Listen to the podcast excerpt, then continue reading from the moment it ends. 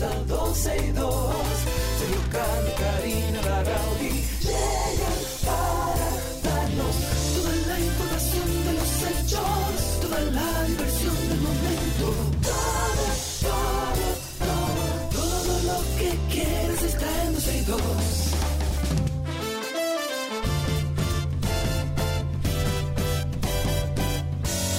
El reloj ya ha marcado las 12, comienza 12 y 2. Sergio y Karina Larrauri llegan para darnos toda la información de los hechos, toda la diversión del momento.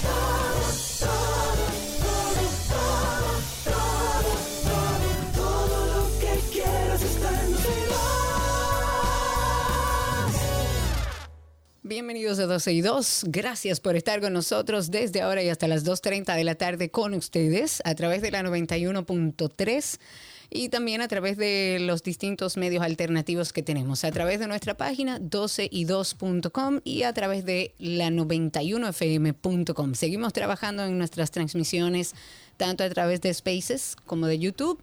Pronto estaremos con ustedes también por esa vía. Cuéntame, hermano. ¿cómo Hola, está saludos, todo? buenas tardes. Eh, aquí en la ciudad, tú sabes, con los tapones, acabo de llegar huyendo aquí a la emisora, Y pero sí. estamos aquí. Estos tapones tan, tan sabrosos. pero todo bien, todo bien, todo bien.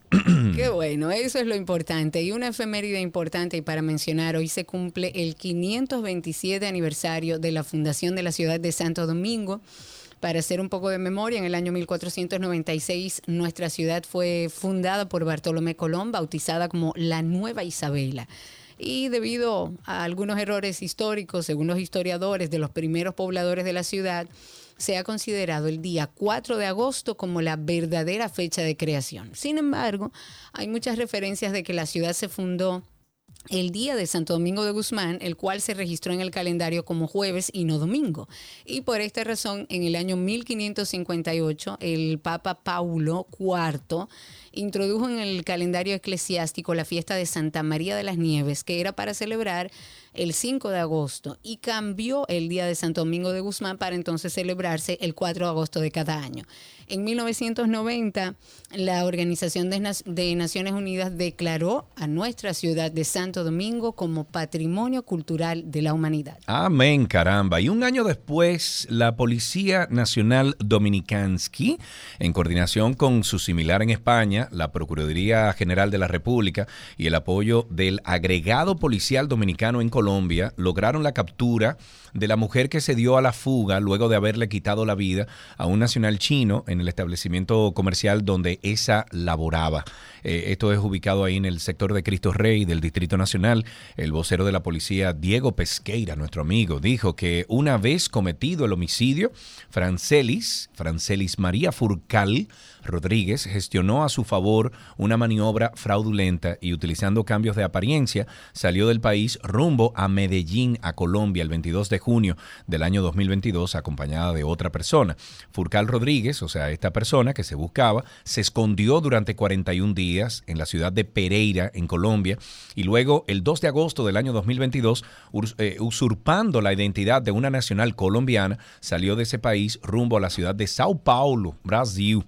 Posteriormente, en fecha de 7 de agosto del año 2022, pues eh, salió del aeropuerto de Sao Paulo, de Brasil, con destino a Doha, a Qatar, diablo, para finalmente entonces llegar a Barcelona. En España, el día 8 de agosto, procedente desde París, Francia, los investigadores especialistas que trabajaron en este caso dijeron que el financiamiento de esta larga travesía fue realizado por la pareja de la mujer y familiares, todos debidamente identificados. Si los países se pudieran poner de acuerdo, todos, y decir, bueno, vamos a instalar entonces los dispositivos biométricos para todas Pero las ¿cómo migraciones biométricos del, si esa señora se hizo una cirugía? no, Karina, biométricos tiene que ver también con la retina, tiene que ver con un sinnúmero de cosas.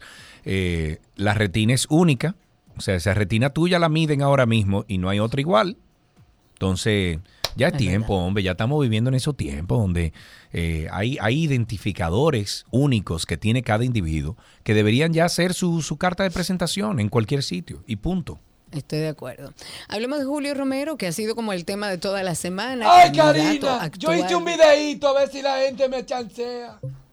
No lo chancea. Bueno, por ahí va mi comentario. Este ya candidato a la alcaldía de Santo Domingo Este por la FUPU o el Partido de la Fuerza del Pueblo, ayer se defendió, hizo un videíto bastante producido, muy bien producido, hay que decir. Ah, pero ya está trabajando con los, ya está trabajando con los dueños de, del- de controlar el relato.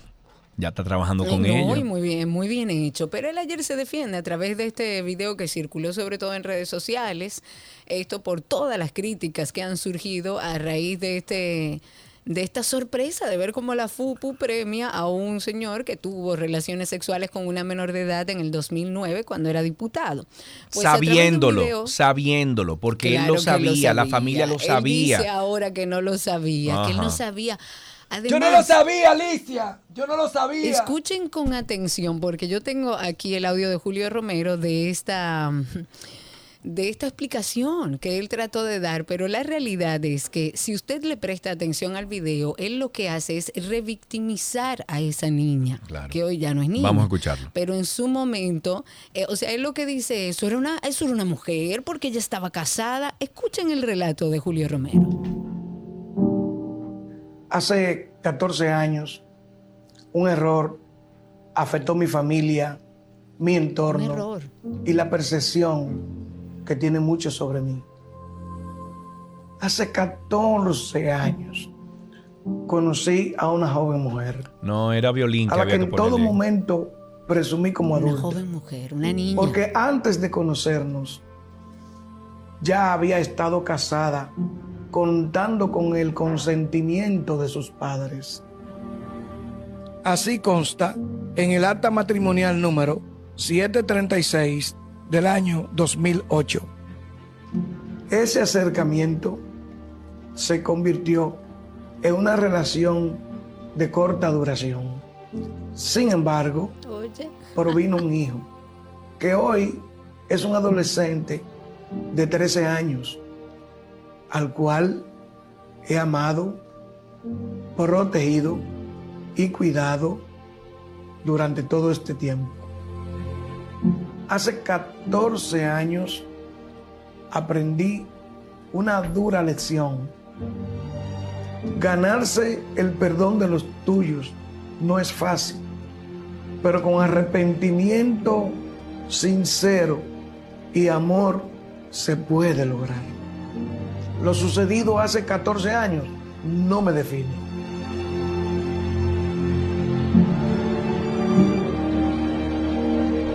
He trabajado incansablemente para mejorar.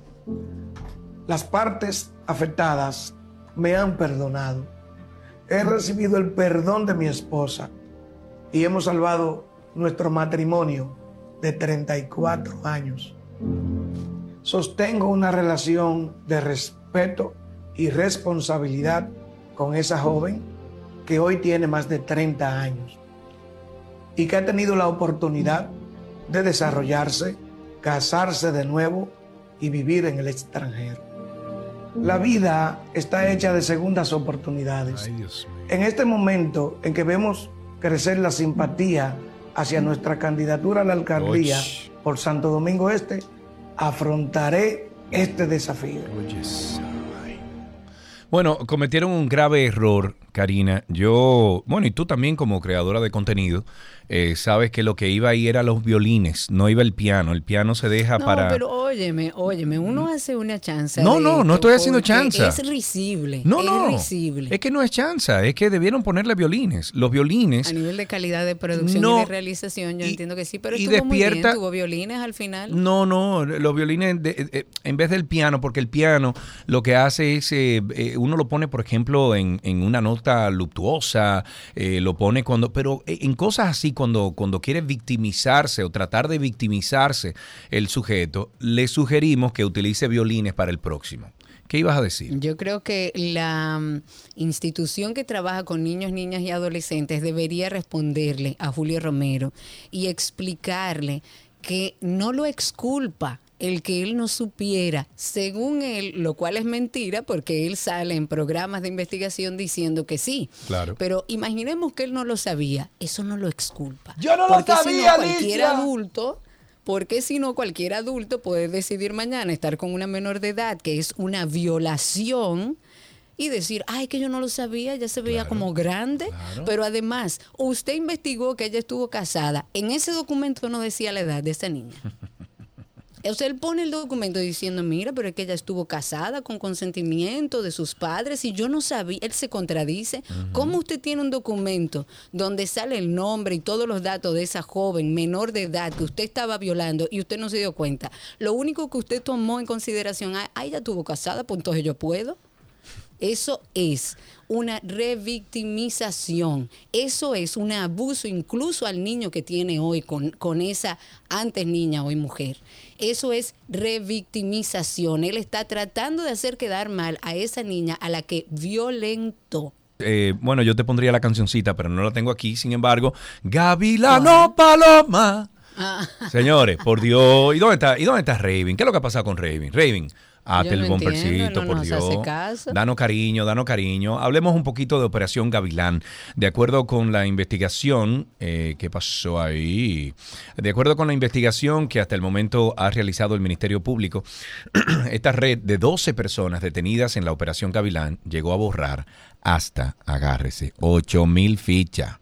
Aunque el esquema fraudulento comenzó antes, fue a partir de marzo del 2022, hace un año, que comenzó la investigación de las autoridades. Uno de los imputados, llamado Martínez Rosario Reyes, quien era empleado de la Dirección de Tecnología de la Procuraduría, era la persona que recibía el dinero a cambio de borrar estas fichas a personas con antecedentes penales. De acuerdo con Carlos Santana, la temática entonces consistía en que la persona que quería que le retiraran la ficha de la base de datos de la Procuraduría, se le acercaba a él, le pagaba una cantidad de dinero a cambio de que le hiciera el contacto con Martínez Rosario Reyes, quien luego entonces cobraba un segundo monto, el cual pedía, en la mayoría de los casos, que se lo depositara en una cuenta bancaria animal.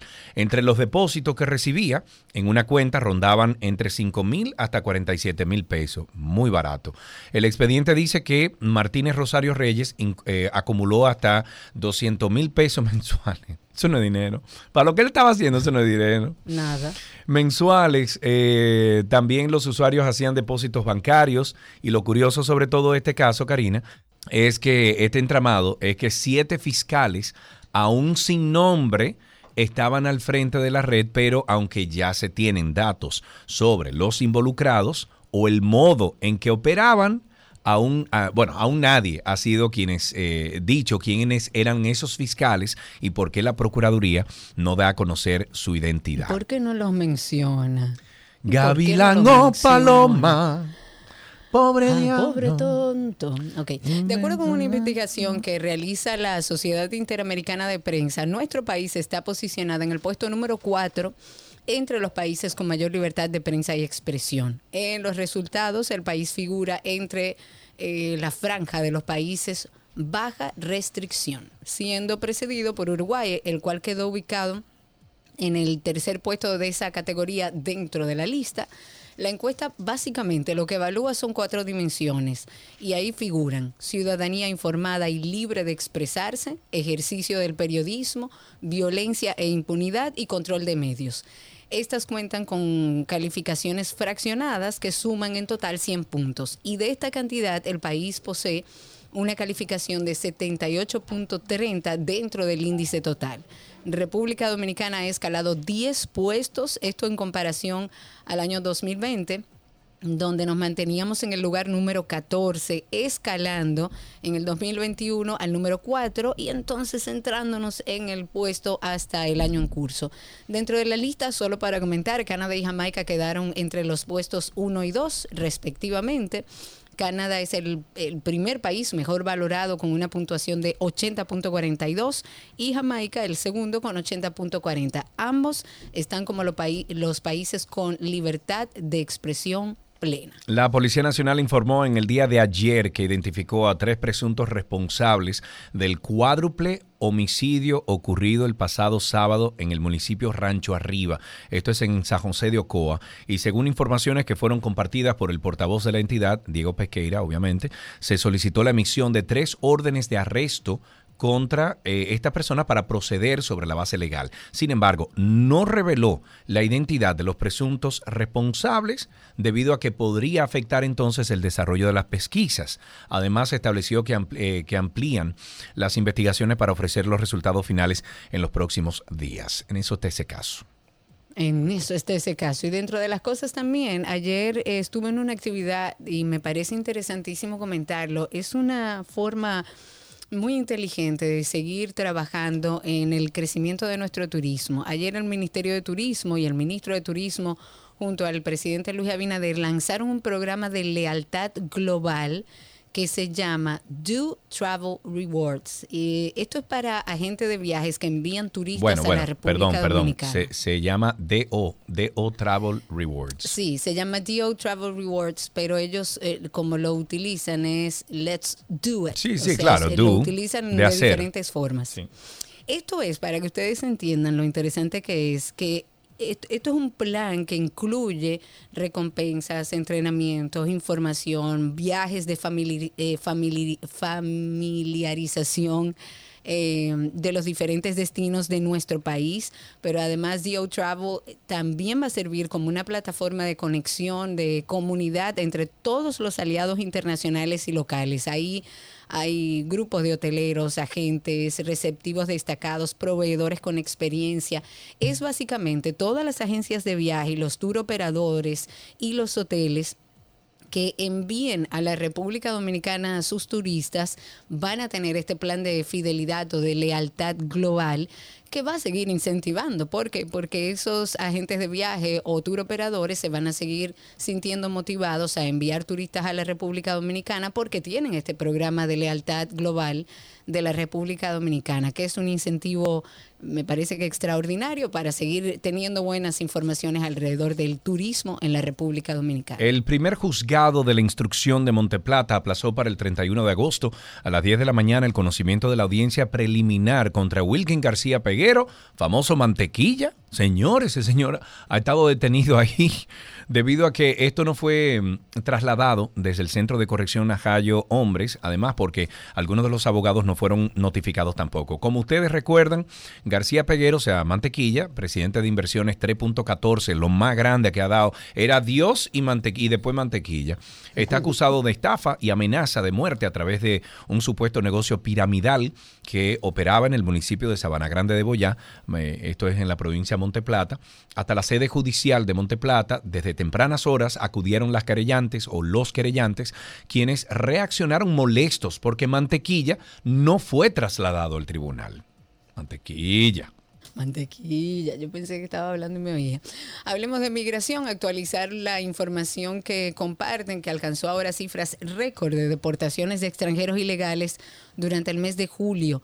Esto como parte de todas las acciones que está llevando a cabo de manera constante migraciones para contrarrestar el flujo migratorio irregular.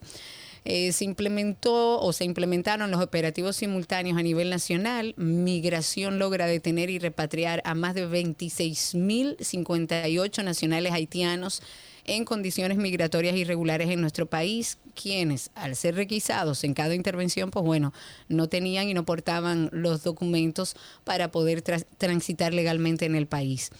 Del total de extranjeros reconducidos a la vecina nación, unos 19.536 fueron deportados, 6.522 fueron repatriados para un total de 26.058. A través de una nota de prensa, el director de migración dijo que van a continuar fortaleciendo las acciones contra el tráfico ilícito y trata de personas. Todo esto en cumplimiento con la ley. Que regula en esa materia. Sobre Quisqueya Aprende Contigo, es bueno recordar que el Poder Ejecutivo, mediante el decreto 341-23, dispuso la transferencia del plan de alfabetización nacional Quisqueya Aprende Contigo al Ministerio de Educación, excluyéndose así del Ministerio de la Presidencia y la Dirección General de Proyectos Estratégicos y Especiales de la Presidencia de la República. Se quitaron eso de encima. Eh, Lo cual es Robertico. lógico. Claro, sí, Robertico se quitó eso de encima. Y bien que lo hiciera porque no le proyecto que deja corresponde. mucha- Sí. No, bueno, me parece más lógico que esté en educación Por supuesto, realmente. claro. Bueno, tras el ofre- ofrecimiento de Kenia, que lo conversábamos ayer y antes de ayer, para liderar la fuerza multinacional que necesita Haití para acabar o por lo menos controlar las bandas y retornar, retornar un poco de paz a Haití. El ministro de Relaciones Exteriores de nuestro país, Roberto Álvarez, ha dicho que se está trabajando para que algunos países eh, francófonos africanos se sumen también a esta operación. El ministro dijo, por ejemplo, que en Kenia o que Kenia estaba necesitando de otras fuerzas adicionales para poder lograr este propósito. Y por otro lado, Estados Unidos y Ecuador van a presentar una resolución ante el Consejo de Seguridad de la ONU para autorizar la fuerza liderada por Kenia en Haití. Estados Unidos, por su lado, se ha comprometido a entre comillas, encontrar los recursos para que Kenia cumpla su propósito. Entonces, el gobierno de Kenia lo que ha dicho es que está en disposición de enviar mil policías para ayudar a restablecer la normalidad de- en Haití y proteger las instalaciones estratégicas, o sea, aquellas cosas que, que deben proteger, que es de lo poco que queda para que siga funcionando ese país como un país. Bahamas, que ayer lo comentábamos, también prometió unirse a esta fuerza con el envío de 150 personas al equipo keniano. Es como te, te, te sumo 150 policías, hombres, personas, pero se suman al esfuerzo keniano. En el día de ayer, Kenia advirtió ante el Consejo de la ONU que una fuerza multinacional no será suficiente para aliviar toda la situación que, está en Haití y por eso ha instado, ha insistido a las Naciones Unidas y a todos los actores eh, internacionales a que desarrollen y de manera simultánea un paquete coordinado de ayuda para Haití que Por- ojalá y llegue. Sí, ojalá, ojalá. Por segunda ocasión, el cuarto tribunal colegiado del Distrito Nacional suspendió la audiencia del nuevo juicio de fondo contra los acusados de recibir sobornos en el caso Supertucano, escúchame nuevo, y estableció otro calendario para las audiencias. En esta ocasión, los jueces de este tribunal tomaron la decisión tras acoger la solicitud del Ministerio Público a la que se adhirieron la defensa de todos los acusados para conocer los incidentes presentados por todas las partes. En este sentido, el tribunal estableció los días jueves 17, lunes 21 y 28 de agosto para celebrar estas audiencias del nuevo juicio de fondo. A mediados de junio, la Corte de Apelación del Distrito Nacional ordenó la celebración total de un nuevo juicio, eso lo, lo hablamos aquí también, en el caso de los más de 3.5 millones de dólares que admitió, pagó en sobornos la empresa brasileña Embraer para la venta de ocho aviones Super Tucano. Entonces, ya van dos importantes empresas brasileñas que dicen que dan sobornos aquí en este país, pero aquí nadie los recibió. Nadie sabe dónde está. Nadie sabe dónde cayó ese dinero. Voilà, somos Nadie magos. sabe. Somos magos, somos magos. Sí, hombre, este país es el país de las maravillas. En algunas informaciones internacionales, hablemos un poco de Donald Trump, que pidió en el día de hoy al Tribunal Supremo, que cuenta con una mayoría conservadora que reforzó cuando era mandatario, a que interceda por él en el caso por estos supuestos intentos de revertir el resultado de las elecciones del año 2020. Luego de que Donald Trump compareciera el jueves ante un tribunal en Washington, D.C., él volvió a su campaña para hacerse con la nominación republicana para los comicios del año que viene. Y él lo que asegura es que con la nominación republicana para estos comicios, sus oponentes políticos se le están golpeando con una serie de demandas que según él requieren cantidades masivas de tiempo y dinero. Y de hecho, eh, en un mensaje en la red social de él, el expresidente dijo que... Social. Truth, exacto.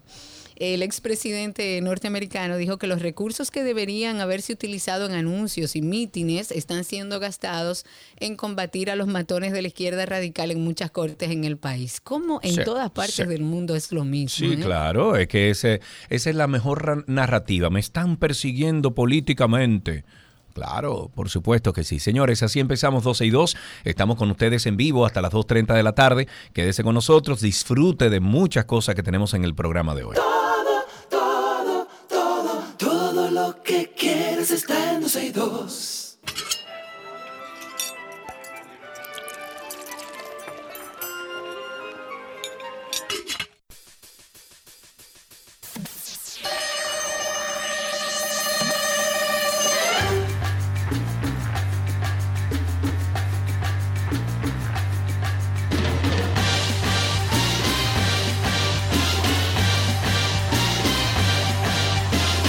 Está con nosotros Nicolás Frigerio. Mi amigo, ¿cómo estás? Nico. ¿Qué tal? ¿Qué tal? ¿Cómo están? Uy, él está muy, él está muy, eh, Como calladito. como no, como, como eh, Recogido. recogido es la palabra, sí. Hola Nico, ¿qué tal? ¿Cómo estás? Hola. Nico. Sí, sí, está Sí, como está recogidito, bien. No hay ¿Qué problema. está pasando? Mira, Nico, ayer llamó un oyente y bienvenido. No sé. Para saber de tu madre, para Sí. saber cómo sigue, así que estamos todos pendientes. ¿Cómo sigue tu madre? Muchas gracias, muchas gracias por, por estar pendiente.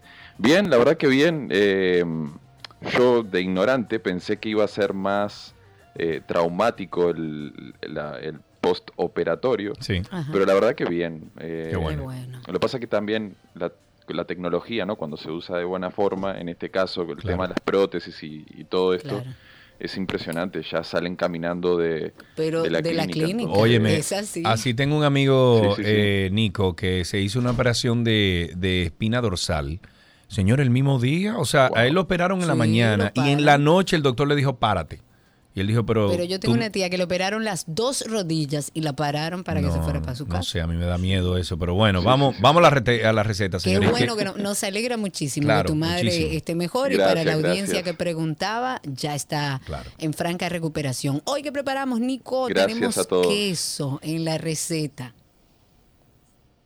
Bueno, hoy vamos a preparar unas galletas de queso que están Wow. buenísimas Wow. para como para el para el picoteo, para cuando Claro. estamos como ansiosos que no sabemos qué, qué comer, pues nada, estas son buenas, es una buena opción también. Eh, y si no, para acompañar, por ejemplo, una ensalada o, o- o cualquier comida, eh, reemplazando el pan, también está, está muy bueno, es una buena opción. Lo rico también es que es muy versátil. Yo les voy a dar una, una receta muy básica, pero luego pueden jugar y agregarles otros tipos de queso. Eh, pueden también combinarlos con algo dulce, por ejemplo con cranberries. Uy, sí, o- con una mermeladita de los que no son- fresa. Uy, buenísimo también.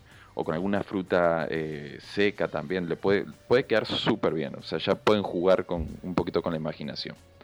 Entonces, bueno, ojo, ojo. Ojo. Primero, antes, antes de empezar, antes de empezar, para que vean que de vez en cuando sorprendo, la receta está enviada ya. No, mentira, eso no es verdad. ¿Qué pasó? No, yo estoy viendo a la productora, pues yo estaba esperando su confirmación y Cristi me está diciendo que sí. ¿De quién es esta receta, Nico? No, es mía. Pero es no sé qué me pasó. hoy. no es de Paula. Sí. No, eh, te digo, no sé, no sé qué me pasó. Tengo, tengo, tengo que revisarme. Hoy no es un día normal. No, se nota, te notamos completamente extraño y hasta la receta mandaste, imagínese usted. Sí, no, no, no, no. Bueno, está, la receta está. O sea que si quieren, no sé, la doy o no, no sé qué hacer. Esto, esto no, es tan, no, da la es tan receta, raro Nico, que no para sé qué yo... hacer. Sí, la no, doy. no, no, da la receta para yo Marquemos- sentirme la tranquilidad de, de decir cuando termine esta receta que vayan a la página a buscar. Marquemos, no, marquemos este día como glorioso. Eso es todo, en abundancia, glorioso. Sí, el 4, 4 de agosto, feriado, a partir de ahora. Ya a partir de ahora, claro.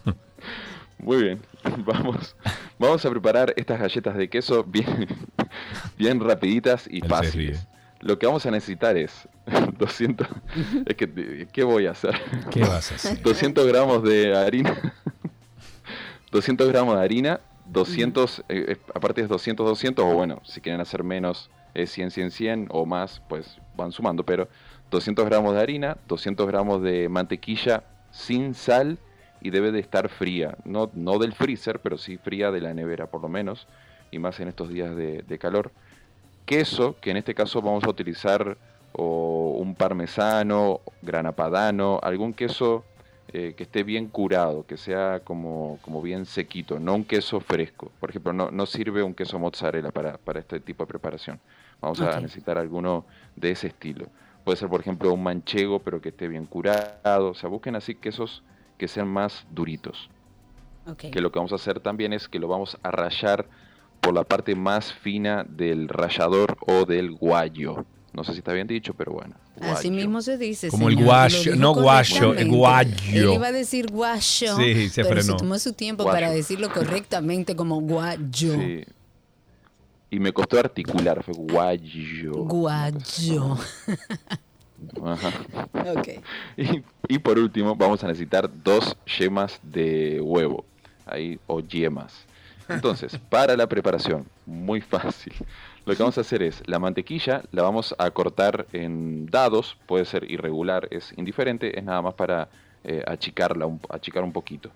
La harina la vamos a pasar por un colador o un tamiz para eliminar cualquier eh, grumito pequeño que pueda tener.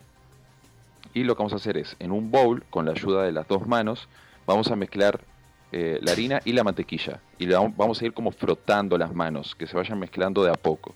La idea de esto es que la mantequilla, o sea, con nuestra mano no le demos tanto calor a la mantequilla para que no se afloje tan rápido y le demos tiempo a que se mezcle bien con la harina. De aquí va a resultar una masa un poco rara, no tiene que estar lisa, perfecta. Es bueno que eh, tú lo pero sí que digas. lo ¿Qué más- es rara? Define rara. Bueno, una masa que no está lisa, que cuando la ve, cuando vean el resultado van a decir, "Mm, esto no sé, no tiene pinta de que esto sea una masa para galleta. Sí, exacto. O sea que no se preocupe, al final va a quedar bien. Entonces, la idea es que sí eh, se mezclen bien los, los ingredientes, que no queden pedacitos de mantequilla eh, sin mezclar con harina y, viceversa. Entonces, ya cuando tenemos todo bien integrado, o más o menos, vamos a agregar el queso, lo vamos a mezclar también. Y por último, que es lo que le va a dar forma a esta masa, las dos eh, yemas de huevo. Aquí sí amasamos un poquito más, con un poquito más de- de energía, pero sin llegar a amasar como si estuviésemos haciendo un pan. Es unir todo y que quede una masa bastante lisa, o lo más lisa posible. Ya cuando llegamos a este resultado, lo que vamos a hacer es, la vamos a colocar o en un bowl o, en lo que ustedes quieran eh, y lo vamos a tapar con papel film. Lo otro también que pudieran hacer es, colocan el papel film en la mesa, ponen la masa, la aplastan un poquito y entonces hacen como un cierre con el mismo papel film y lo guardamos en la nevera por lo menos una hora. La idea es que compacte bien. Cuando esto se enfríe, que la mantequilla va a solidificar otra vez, va a quedar una masa bastante compacta. Eh, y es muy necesario con el calor que nosotros eh, sufrimos aquí. Bueno, sí. Retiramos de la nevera, con- y más ahora que está Ajá. retiramos de la nevera y con la ayuda de un, de un palo o, o hasta de una botella, lo que tengan que sea cilíndrico, lo que vamos a hacer es, vamos a poner un poquito de harina en la mesada, vamos a estirar la masa, si quieren la pueden dividir en dos o en tres partes para que sea más fácil, la vamos a estirar, que queden, que queden unos 2 o 3 milímetros de espesor, ni muy finita, pues si no luego se quiebra muy fácil la galleta, ni muy gruesa porque va a quedar muy durita. Entonces, unos 2 o 3 milímetros ahí está, está más que bien. Luego que la tenemos estirada, vamos a cortarla de la forma que más les guste, puede ser redondita, cuadradas, irregular, como les guste. Y la Ujú. vamos a colocar en una bandeja con papel encerado.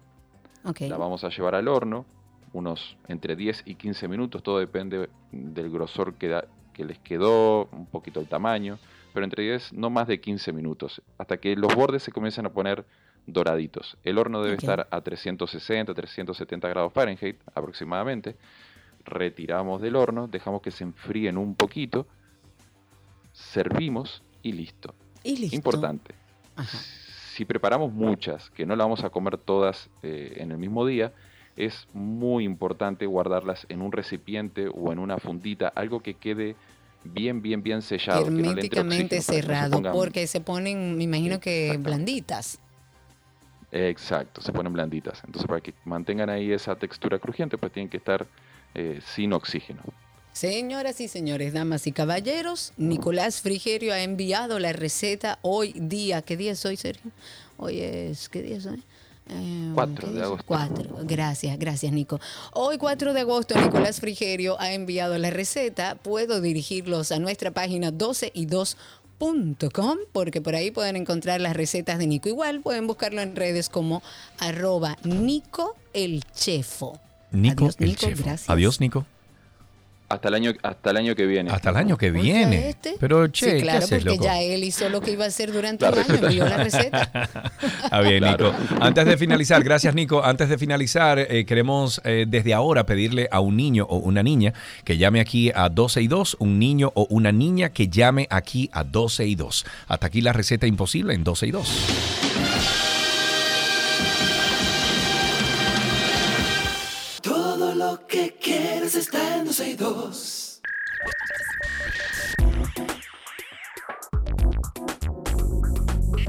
Algunas informaciones del mundo de la web. Airbnb ha anunciado el lanzamiento de una tecnología de evaluación de reservas para Latinoamérica, incluyéndonos nosotros, con el propósito de identificar y prevenir reservas que pueden tener un mayor riesgo de organizar eventos no autorizados como fiestas.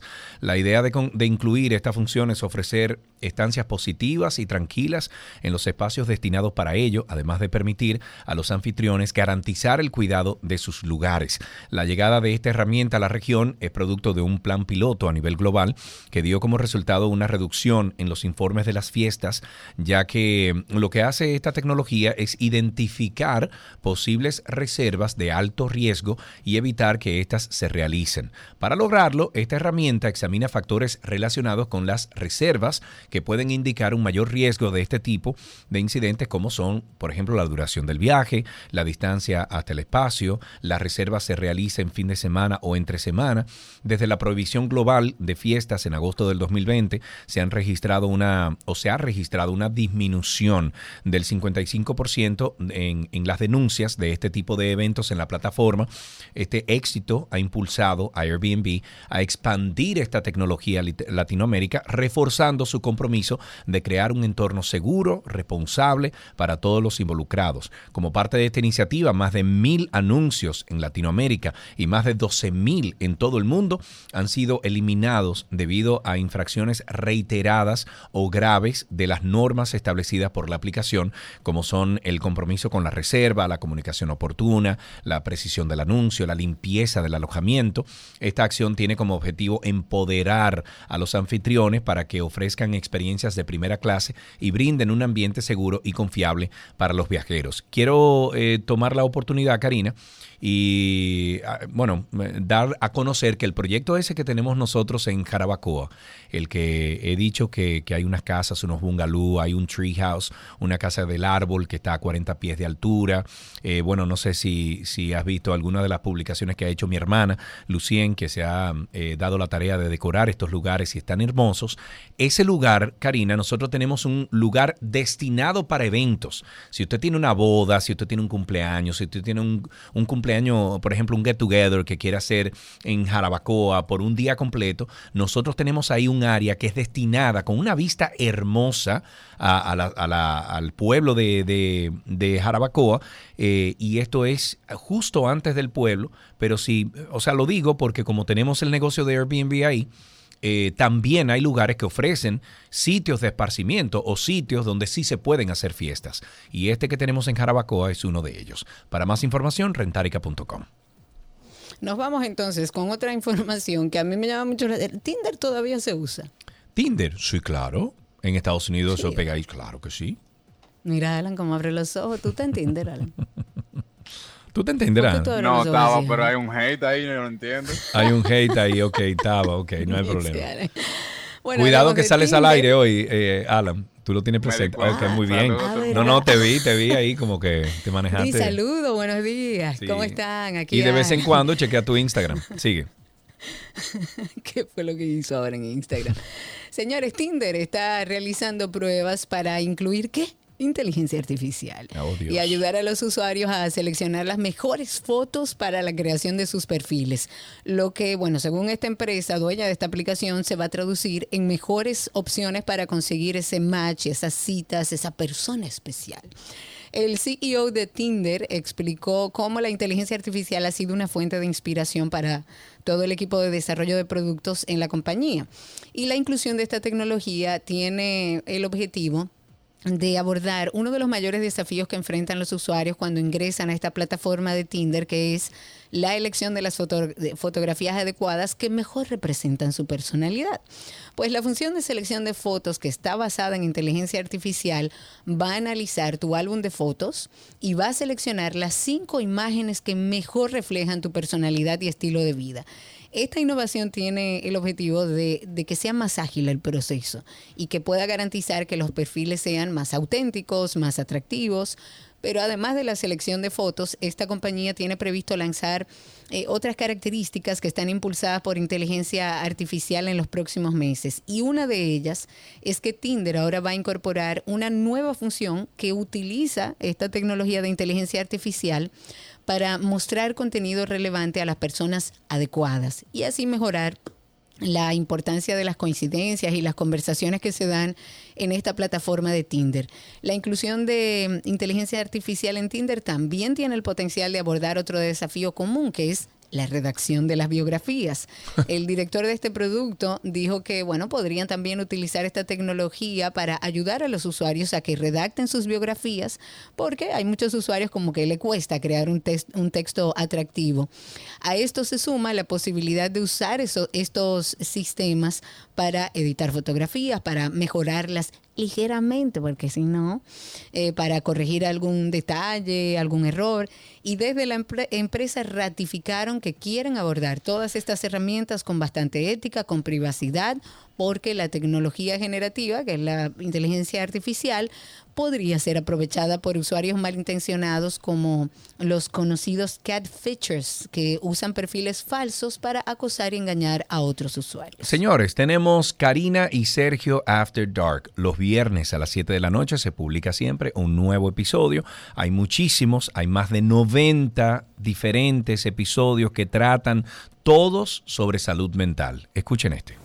Hoy vamos a enfocar la depresión y hablar de los casos de los niños y adolescentes, porque aunque usted no lo crea, los niños también pasan ese proceso. En los niños se ve esa tristeza más como irritabilidad, como un mal humor. Ah, es que él siempre está malhumorado en el colegio, es que está muy irritable por cualquier situación, explota. En los adolescentes es más como la apatía, como ese aislamiento, es el no expresar emociones. Creemos y entendemos que es de vital importancia importancia seguir hablando de esto. Es necesario abordar estos temas tan importantes para todos. Karina y Sergio. After Dark. Karina y Sergio After Dark en todas las plataformas de podcast. Nos buscan como Karina Larrauri Podcast o Sergio Carlo Podcast. Si no, usted entra a Google y ahí pone Karina y Sergio After Dark.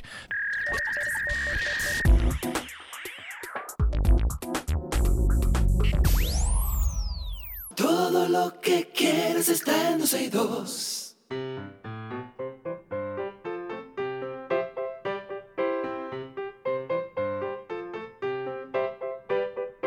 Bien, estamos entonces ya en qué aprendiste en el día de hoy. Ahí creo que Chiqui ya tiene una llamada, Karina, de alguien que, una personita pequeñita que va a hablar con nosotros. Sí, señor, que va a hablar con nosotros sobre qué está haciendo en vacaciones. Ya queda poco tiempo para regresar a clases. Queda poco Al 829-236-9856. Yes, tenemos en la línea, perdón, eh, un hipo. Eh, ¿Cuánto hace que no me da un hipo? Tenemos en la línea a Emmanuel. Emmanuel, hola, buenas tardes, ¿cómo estás? Qué bueno, Emanuel, ¿qué edad tú tienes? ¿Cuántos años? Siete. ¿Siete años para cuánto? ¿Para nueve o para diez? Para ocho. Para ocho, claro, porque el, el, déjame ver, el ocho va después del seis y luego el siete y va después al nueve, ¿no? ¿O cómo es que funciona? No, no, no, no, no. Eh, cuéntame cómo van los números, porque estoy un poco perdido, Manuel. Primero, primero va el uno, después va el dos, okay. después va el tres, después va el cuatro, después va el cinco, después va el seis, después va el siete.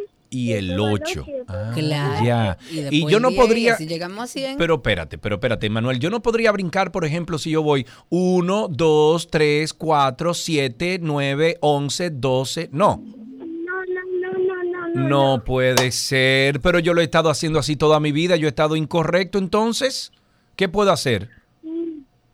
¿Hay alguna cancioncita que... Aprender, dile. ¿Hay alguna cancioncita que tú me enseñes sobre los números? No te sabes ninguna. No. En inglés hay una. ¿Tú, tú sabes eh, la canción en inglés de los números?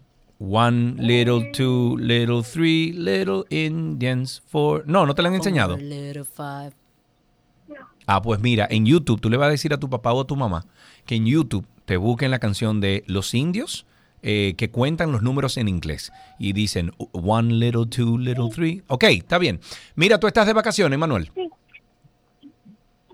sí. ¿Y qué tú has hecho con todo este tiempo, Manuel, que tú tienes encima? Yo me imagino que tú has dormido el día entero. Mm, No. ¿Y qué has hecho entonces? A ver. He ido para el río, también, también he ido, he ido a, mm, ¿A dónde? a, a, a la piscina. A la piscina, ok. También he ido, a- también he ido a, ¿A dónde? ya, ya. Tú sabes, Ya, tú sabes, eh, eh, tú sabes, Emanuel, que eh, tú sabes nadar.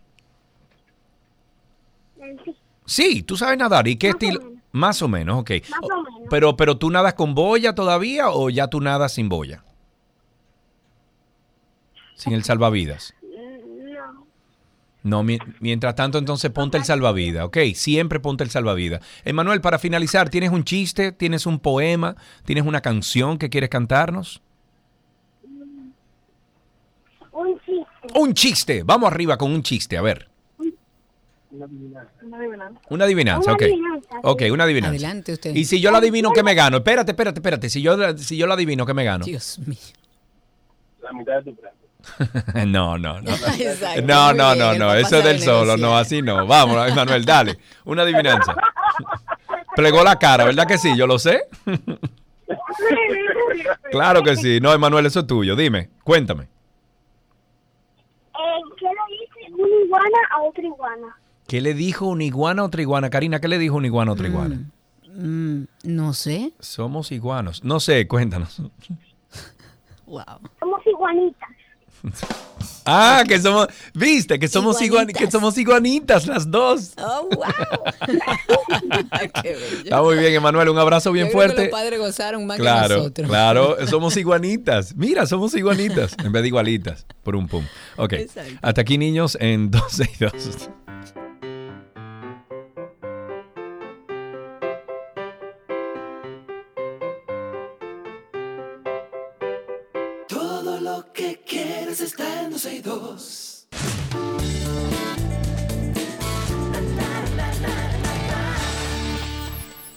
Están las informaciones de entretenimiento. El juicio por violencia doméstica del actor Jonathan Mayers se pospuso al menos hasta el 6 de septiembre después de que los fiscales de la ciudad de Nueva York pidieron en el día de ayer más tiempo para prepararse.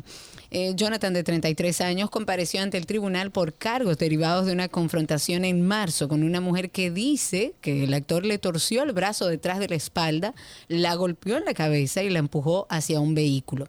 La mujer fue tratada en un hospital por lesiones menores en el cuello eh, y también en la cabeza, incluido un corte en la oreja. Mayers está acusado de delitos menores, incluido asalto, y podría ser sentenciado a hasta un año de cárcel si es declarado culpable. El juez fijó una nueva fecha tentativa para este juicio, como les digo, para el 6 de septiembre. La abogada del actor ha dicho en varias oportunidades que Mayers fue arrestado injustamente y que fue él quien sufrió a manos de su acusadora. El comunicador Luis Manuel Aguiló denunció que plataformas digitales están utilizando su imagen para promocionar productos para la salud. Aguiló dijo que es preocupante lo que está ocurriendo con algunos anuncios digitales. Él dijo, me he enterado de que mi imagen está siendo utilizada por unos de esos servicios promocionales que están al pie de algunas informaciones de medios locales. Esto también le pasó al amigo Jochi Santos y también tuvo que salir a, a deplorar esta forma peligrosa de usar la imagen nuestra en un asunto que involucra la salud. Por medio de su cuenta de Instagram, este comunicador hizo referencia a que una plataforma digital está anunciando estos productos a través de distintos medios virtuales y está utilizando su imagen sin su con- consentimiento para promocionar fármacos de los que no tiene conocimiento alguno. Ante esta situación hizo un llamado a las autoridades competentes, específicamente a las del Centro Nacional de Ciberseguridad para que intervengan y así evitar que esta práctica cese, ya que em, bueno, eh, evitar, así evitar que sí, que cese, ya que compromete no solo a la imagen de la persona, sino su moral y sus principios, así como su profesión. El pasado 18 de julio, el humorista Jochi Santos también hizo su programa de radio, El mismo golpe, para desmentir que su madre se había curado de diabetes gracias a un remedio que están, bueno, dándole publicidad en redes, por lo que ha tenido que recurrir a sus abogados para proceder legalmente. Yo diría que sí, que Luis Manuel Aguiló también lo haga. En Estados Unidos estaban utilizando mi imagen eh, para promocionar un servicio de cable y no sé qué, y yo incluso procedí legalmente también allá. Lo que pasa es que no llegamos a nada. Pero, pero sí hay que cuidar la imagen, señores. En otra noticia, la actriz Lía Remini ha presentado una demanda contra la Iglesia de la Cienciología y su líder David Miscavige esto por años de acoso, difamación y hostigamiento. La actriz ha dicho que durante 17 años la Iglesia de la Cienciología y David Miscavige la sometió a lo que ella cree que es una tortura psicológica, difamación, vigilancia, acoso y hostigamiento que han tenido, según ella, un impacto significativo en su vida y en su carrera. Remini, en un comunicado que fue difundido en su página web, la actriz de The King of Queens alega en esta demanda que la Oficina de Asuntos Especiales de esa secta se encargaba de vigilar las acciones de sus miembros y no miembros.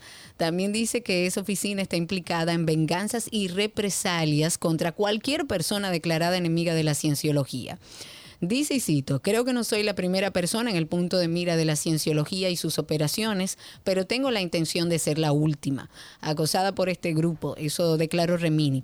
La demanda expone la infinidad de formas con las que los líderes de la secta supuestamente financiaron campañas en contra de la actriz de 53 años, su familia, amigos y socios en el 2006, siete años antes de que la actriz abandonara esa organización. Remini también solicita daños compensatorios y punitivos por el supuesto daño que la cienciología ha infligido a su vida personal y profesional. La cantante española Natalia Jiménez denunció que fue discriminada en el restaurante Gigi's de Hollywood en Los Ángeles por hablar eh, con su hija por teléfono y a través de un video publicado en su Instagram donde se ve fuera de lugar, la intérprete de Creo en mí explicó que fue víctima de racismo cuando le pidieron no hablar por teléfono y sugirió a sus dos millones de seguidores no visitar ese restaurante ubicado en el barrio símbolo del entretenimiento. Y dice, si van a venir a este restaurante, pues no vengan para acá porque aquí nos discriminan a los latinos, aunque los tienen trabajando ahí atrás nos discriminan por hablar por teléfono. Tengo una mesa de chicas al lado que está hablando altísimo y a mí me están diciendo que yo no puedo estar hablando por teléfono con mi hija porque estoy hablando muy alto. Eso dijo Jiménez. Yo vi el video. Eh, sería interesante saber un poquito más de esto, pero eh, ella hizo ese video y lo colgó en redes.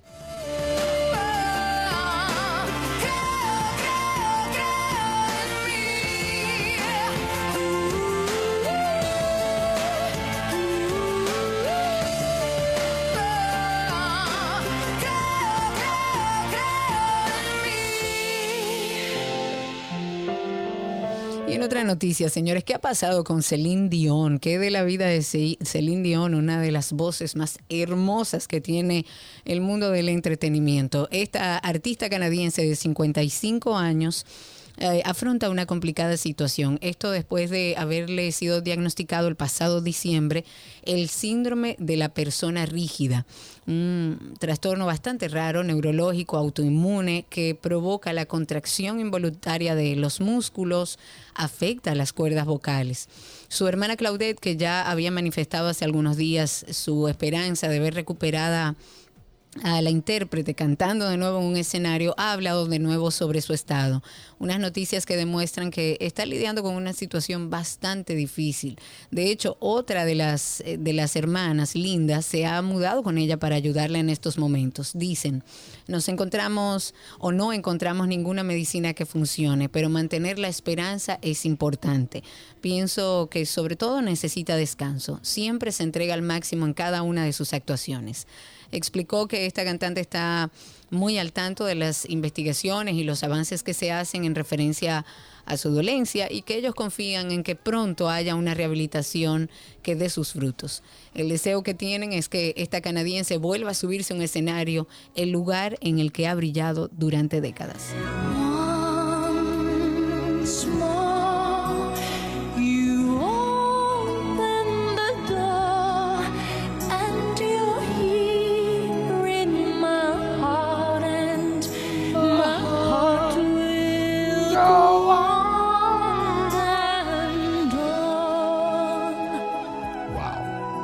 Voz.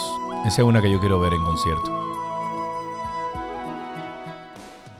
Ojalá y verla en concierto algún día. Por favor, ojalá y pueda hacer uno, unos, algunos shows más por ella y para aquellos que no hemos tenido la oportunidad de verla. La veterana reggaetonera puertorriqueña Ivy Queen, quien lanzó este viernes su nuevo sencillo, se llama Toma Remix, admitió que el exceso de canciones urbanas que se publican constantemente lo hace peligroso para la industria para su por su saturación.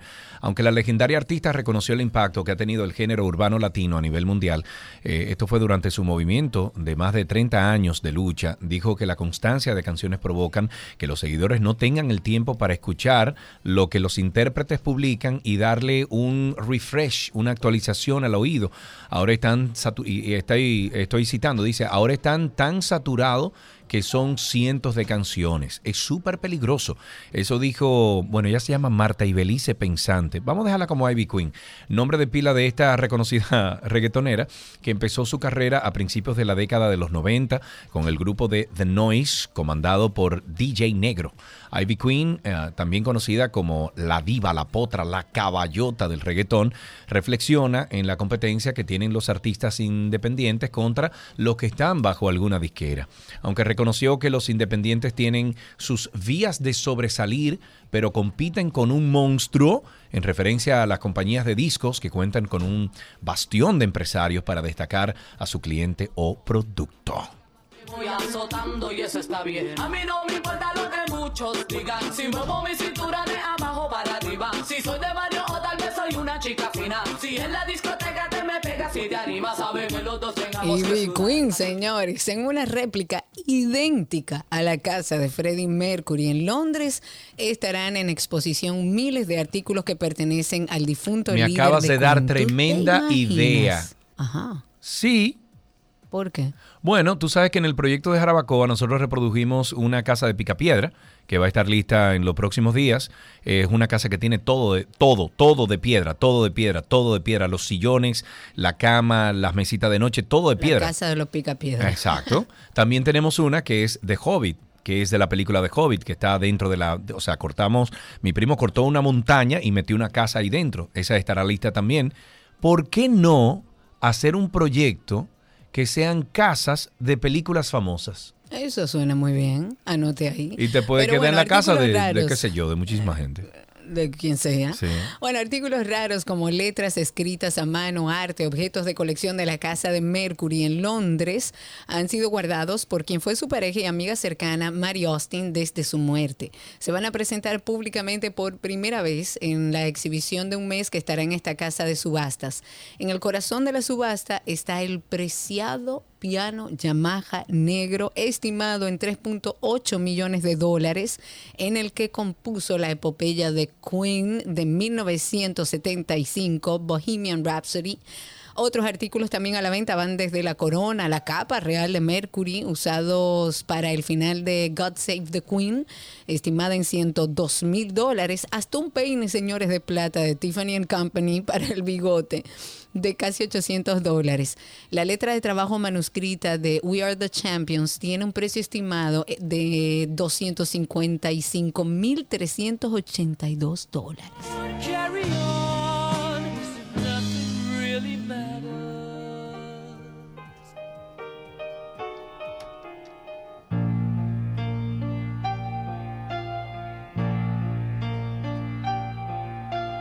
Mamá. Se equivocó la canción. Ya, ya. canción, se equivocó la canción, Freddy, Claro. se equi- ok. Se equivocó la canción porque yo iba a decir, eh, la canción iba, Mama, mm, just kill the man. Dile a Alan que cante, por favor. No, imposible. Eh, señores, hoy sale un episodio de Karina y Sergio After Dark. Eso es esta noche a las 7 de la noche. Hoy es viernes, claro. A las ¿Pero 7 de la- cuántos hay ahí? Hay más de 90, como este, por ejemplo. El dolor es una sensación que experimentamos desde que nacemos. Es una emoción natural. El dolor lo podríamos describir mejor como un sentimiento. Básicamente es un sentimiento de una sensación desagradable que viene causado por una emoción. ¿Cuántas veces nos hemos visto en situaciones en las que por no lidiar con ese dolor buscamos escapar de él, llevándonos a cosechar un trauma mucho más importante en nuestra vida y por mucho más tiempo de lo que debería? Porque nadie nos explicó que el dolor es válido. Eso no es nada, olvídate de eso. Tú te vas a poner así por eso. Tú te vas a poner tan triste o, o te va a doler de esa manera por una cosa tan insignificante. Pero además tengo la situación por encima de que no me permito sentir esa vergüenza porque entiendo que no debo sentirla, porque entiendo que no lo vale. Entonces me quedo como trancado en una situación de sentí esto, pero no me permito sentirlo. Si no me permito sentirlo, nunca lo voy a poder solucionar.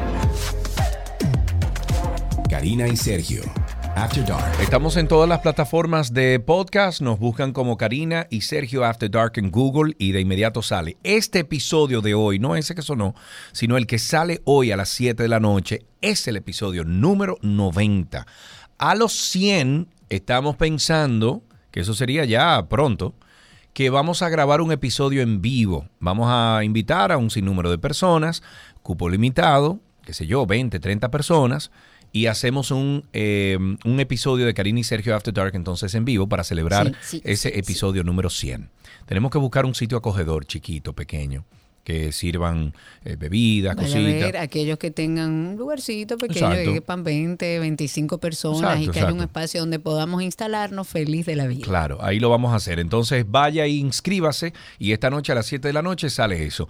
Las noticias del entretenimiento llegaron a ustedes gracias a Gator Lead, hidratación profesional para enfrentar tu día.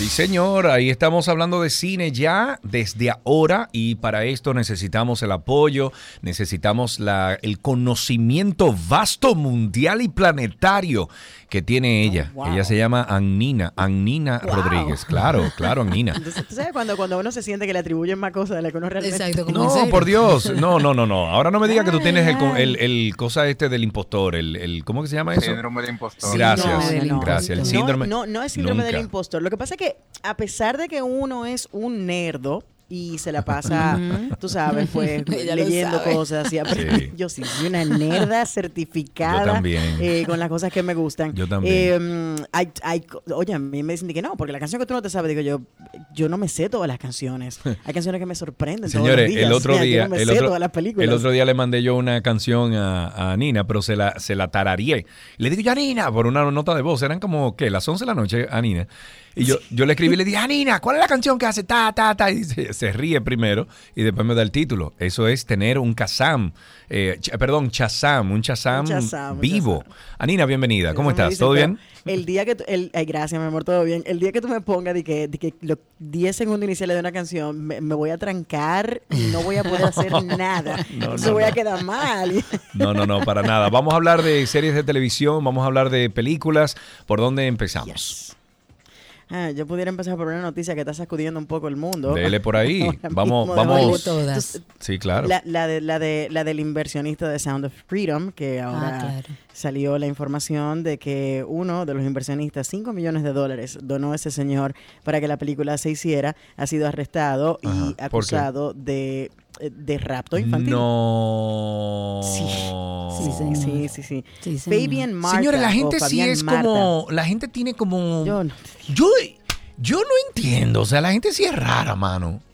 La gente no, está como no, loca. yo, yo no quiero ni siquiera meterme en ese tema, pero sí, es la última información que leí y pensé que era interesante que sus eh, oyentes Dios. estuvieran al tanto precisamente de esta noticia. Pero vamos a hablar de cosas más chéveres, como ver buenas series de televisión, como involucrarse en el maravilloso mundo del cine que está pasando por un muy buen momento. Tan bueno que Francis Ford Coppola dijo recientemente que él entiende que habrá un nuevo renacer en Hollywood gracias a eh, películas como Oppenheimer y Barbie. Y de ser cierto que ya los estudios están empezando o reactivando las negociaciones con los gremios a los que se debe, eh, pues es probable que veamos solución a estas huelgas más rápido de la cuenta. Así lo manifestó David Zaslav, que es el actual eh, CEO de Warner, el que está a cargo de hacer todos los cambios para las plataformas de HBO o, bueno, Max, ahora como se conoce, y, todos estos asuntos.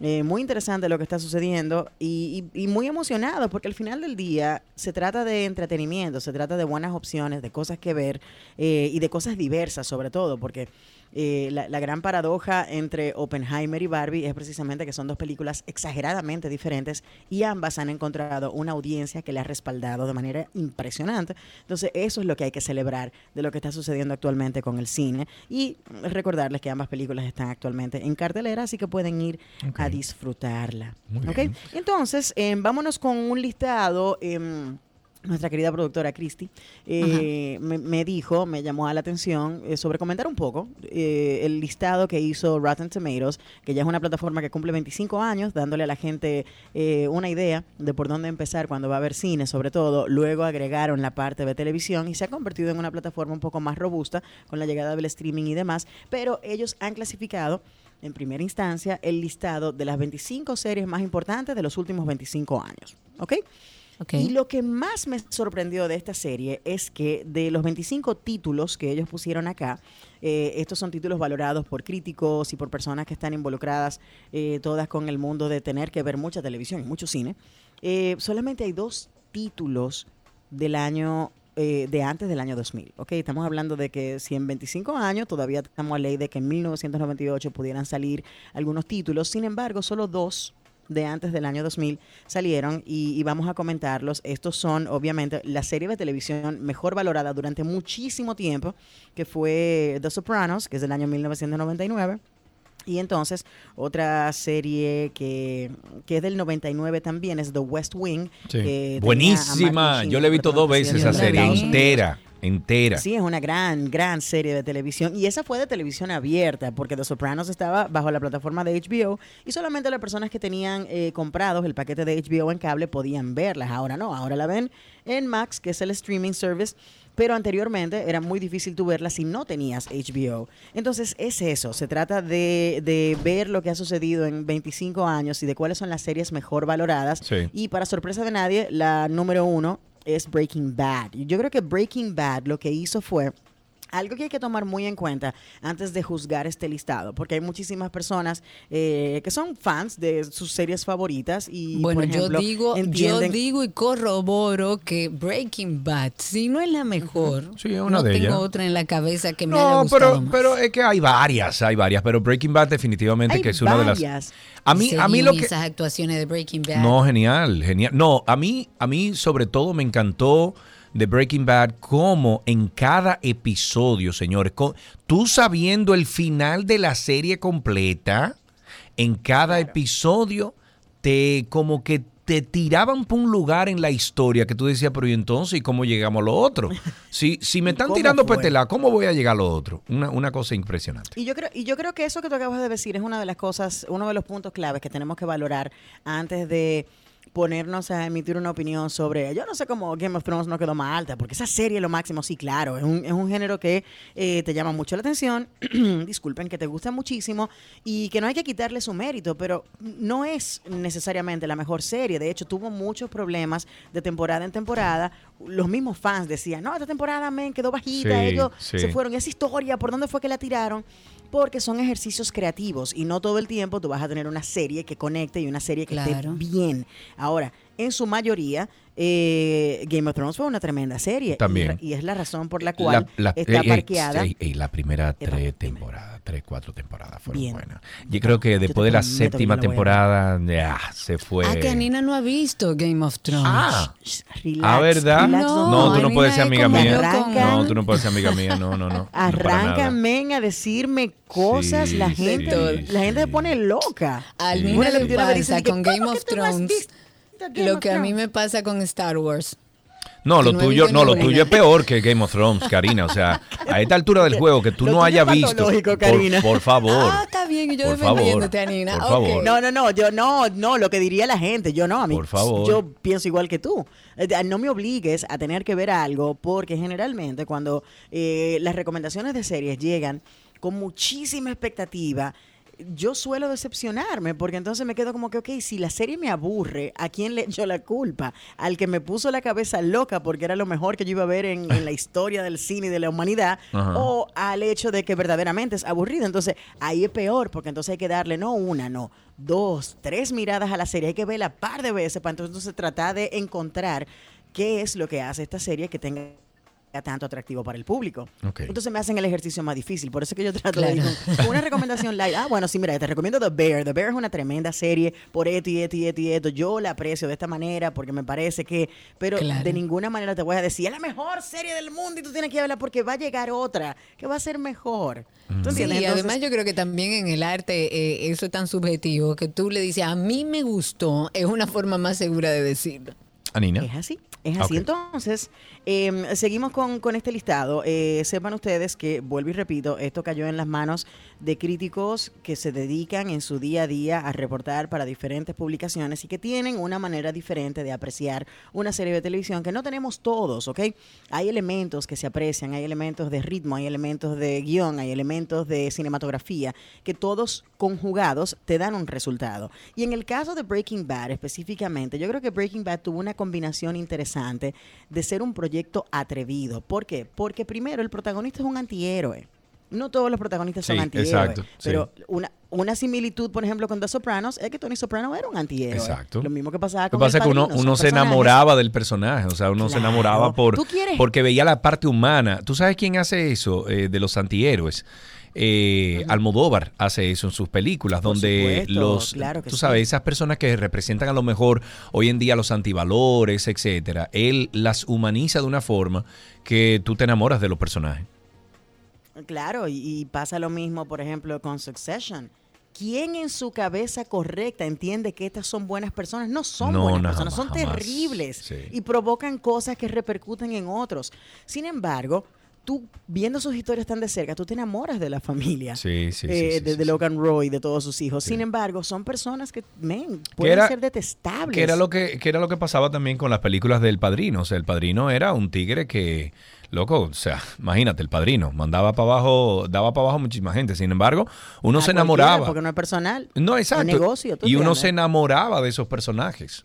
Claro. Correcto, entonces pasa mucho con estas series. Yo creo que a partir de finales de los 90 empezamos a ver propuestas en la televisión que era como el medio más abierto y, y solía ser un poquito más cuidado en el sentido de lo que se iba a proyectar. Hemos ava- avanzado tanto como sociedades, a pesar de las quejas de muchos, eh, de que es posible presentar eh, personajes que tengan muchos errores como, como seres Sí, humanos, personas que verdaderamente sean eh, como, como cualquiera, porque cualquiera comete errores, cualquiera mete la pata. En el caso de Breaking Bad, este señor, men, de manera decidida, él dice, tú sabes que yo tengo tanto tiempo haciendo el bien, yo tengo tanto tiempo No, no, no. Me estudiando que- y- no, no, me ¿Tú queda tan no, poco tiempo de vida. rico. No, no, no, no. Me queda tan yo voy a poco. ser rico. Sí, pero lo que lo empujó a él a eso fue que él era un ciudadano ejemplar, entre comillas, y desde que le dijeron que tenía cáncer terminal, él dijo, no, pues déjame aprovechar y déjame dejarle a mi, Dani- Sí, a, a mi familia un dinero. de alguna manera asociamos como que ser buena persona te va a salvar de una enfermedad. Claro, O sea, claro. Yo he hecho todo bien y estoy enfermo y Claro, vamos a mendigar simpatía y vamos entonces a ver qué nos pasa. Pero es eso y yo creo que la mayoría de estos títulos lo que hacen es precisamente eh, presentarnos quizás... eh, no lo más bonito. No es Friends, que es una serie sumamente popular. Sí, claro. eh, y es una serie que te deja con, con un dolor de muelas de lo dulce que puede ser por momentos. Pero eh, sí hay comedias como The, como The Office que están dentro de las mejores de los últimos 25 años. ¿Por qué? Sí. Porque te muestran un grupo de personas que tienen muchísimas cualidades que no son las mejores, sin embargo, eh, esa camaradería de personas diferentes, de personas que cogen su lucha, es lo que la hace atractiva y al día de hoy es una serie que se está ganando muchísimo dinero en syndication y que la replican en muchísimos canales de televisión alrededor del mundo. Claro. Y eso la hace eh, atemporal y la hace... eh, de las más preferidas por el público. Eh, rápidamente, otras que, que debo resaltar, Mad Men del año 2007 fue una de esas series que está parqueada en ese top 5 porque se merece su espacio y nos muestra cómo hemos evolucionado como sociedad en el mundo de la publicidad y cómo se hacían las cosas antes y cómo eh, y cómo hemos cambiado porque tú ves una serie como Mad Men hoy en día y tú haces de que men de verdad Sí. Sí. hacía Dijeron eso, dijeron así. eso, sí. y di- wow de Sí. verdad Sí, pero eso, oye, Eso me es tú lo que busca hace. cual, oye, tú busca cualquier serie de finales de los 70, principios de los 80 y hay muchas cosas ahí que hacían antes que era cuestionable, incluso en Different Strokes. Bueno, es que los tiempos van cambiando, señor, y por todo se eso. va hay adaptando. cosas Por hay eso. cosas que se permitían antes o que eran vistas como como nada, no pasa nada si yo soy racista. aceptables, sí. Eran aceptables. No pasa nada si yo soy racista, porque total, esta gente no tenía, no tuvo derecho hasta los 60. sí, Como- sí, sí, bueno, sí, no sí. importa burlarse un chin, porque total, el token black guy, ¿tú entiendes? Entonces, Sí. ese Claro. tipo de cosas hacen que eh, las series eh, tú, tú las pongas como en una balanza y sepas que es muy probable que cuando hagan un ranking de la mejor serie de todos los tiempos que tiene la televisión, eh, hay muchas series que no van a llegar como estaban antes, mejor rankeadas. Y, y esa es la realidad. Eh, Twin Peaks me sorprendió mucho verla Me ahí. eh, que- encantó Twin Yo no Peaks. vi esa. pero Mm. yo no he visto la nueva y esa es la que está rankeada en Ah, espérate. número 8. Oh. Pero ¿cuál nueva? Yo vi la original, yo vi, ahí voy. Tú sabes que Twin Peaks tuvo una primera temporada en los años 90 protagonizada por Cal MacLachlan, que también Ah. protagoniza esta nueva versión. Eh, y David Lynch, que es un director sumamente controversial porque su visión de su, su propuesta de, de cine y televisión suele ser un poco extraña. Eh, cuando presentó Twin Peaks, allá cuando Colombo sí y no lo oyeron, eh, Anina, Él- estoy él- anotando todas tus frases de hoy, ¿oíste? él hizo, él hizo una propuesta que para muchos fue como chocante porque era sobre la investigación de un asesinato de una chica, etcétera, eh, y todo lo que sucedía en ese pueblito tan extraño que no- nos comenzó a dar una idea de las cosas que sucederían a futuro en Estados Unidos. Pero bueno, el punto es que en el año 2017 hicieron una nueva versión. Creo que fue eh, ay, no recuerdo cuál fue la productora que la hizo, pero trajeron el universo de Twin Peaks de regreso. Y esa es la versión del año 2017 que está en el puesto número 90, y- eh, en- que tiene un porcentaje de 94%. Ya. Y Wow. hay que prestarle atención. Yo no la he visto todavía, pero me voy a tomar el tiempo de verla precisamente para saber qué fue lo que hicieron para quedar ahí, porque Twin Peaks tuvo como una eh, trataron de seguirla y luego la gente como que no le gustó, sin embargo, volvieron con fuerza con esta versión y hay que prestarle Rompieron, atención. Otra, rompieron, rompieron, rompieron. rompieron, Sí. que hay que echarle el ojo es a Fleabag. ¿Han visto Fleabag? No, no sé cuál es No. Fleabag, ¿no? Yo- no. ¿Cuál es Yo- es, es el formato más extraño de televisión con el que ustedes se van a topar. Es una serie del año 2016. Si mal no recuerdo, tiene solamente dos temporadas. Se llevó todos los premios habidos y por haber por tener episodios de un minuto y medio, y dos minutos. ¿Qué? ¿Cómo? ¿Qué? Ah, ¿Cómo- no cómo sé si así, me Anina? gusta. Explícame eso. de la mente de Phoebe Waller-Bridge, que es un cerebro creativo británico, una de las escritoras más solicitadas hoy en día. eh, ha escrito algunos shows importantes como Killing Eve, que le fue muy bien también. Ella estuvo siendo la, la coprotagonista de Harrison Ford en esta nueva Indiana Jones que presentaron. Y, y es lo que le digo, la gente no tiene la más mínima idea, pero toparte con un episodio de un minuto y medio que tú te quedas como que, Es ¿qué, como qué fue lo que pasó? Exacto. Y de la forma en que lo escribe y lo cruda que es y lo abierta que es y, y la forma en la que se expresan es un choque al sistema, pero es una serie. Eh, tiene 100% en Rotten Tomatoes. Ah, solamente eso es bueno. Eso Aunque es está en el. Eso puesto es 11, tiene un 100%. demasiado, pero hay que verla entonces. Y la pueden ver. Es, creo que de la plataforma de Prime Video en. Amazon. O sea que, pero yo, yo, yo sé que ustedes la pueden encontrar por ahí. Y así, ver todas estas propuestas que llegan de los streaming services que podían tomarse muchas libertades al momento de presentar algo. Que no necesariamente es televisión abierta, que tenía que cuidarse muchísimo, pero tampoco es cable, que era un poco más difícil de acceder, es lo que, lo que hace esta lista eh, impresionante. Y ver entonces una Breaking Bad que de repente te da un spin-off como Better Call Saul, que está en el puesto número 13. Sí. eh, Curb Your Enthusiasm, Atlanta, que son comedias impresionantes, pero la comedia más tranqueada obviamente es Fleabag, eh, nos da opciones para experimentar con lo que verdaderamente nos gusta ver. Esta es solo una recomendación, una lista de 25 series de televisión que está muy bien, pero de ahí usted va a decidir si su favorita es irse por el lado de la ciencia ficción con una serie como Stranger Things o de repente irse a algo más serio como The Wire, que sigue siendo una de las mejores series hechas en, en- en la historia de la televisión, que lo que nos Emma. muestra es eh, una mirada a los temas Yo creo que lo dije una vez aquí para finalizar, entonces le voy a recomendar una de las mejores series de ciencia ficción que hay. ¿Tú sabes cuál es? ¿Cuál?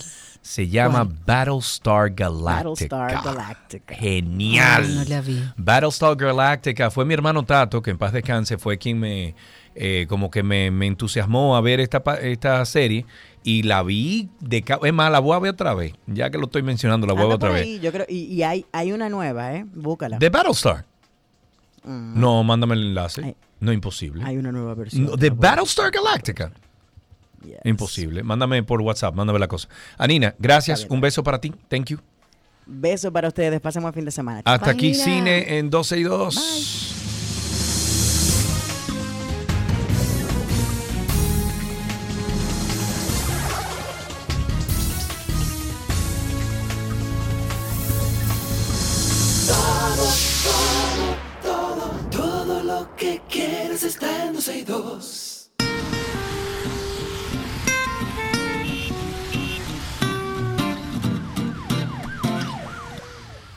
Iniciamos Tránsito y Circo. El teléfono en cabina es el 829-236-9856.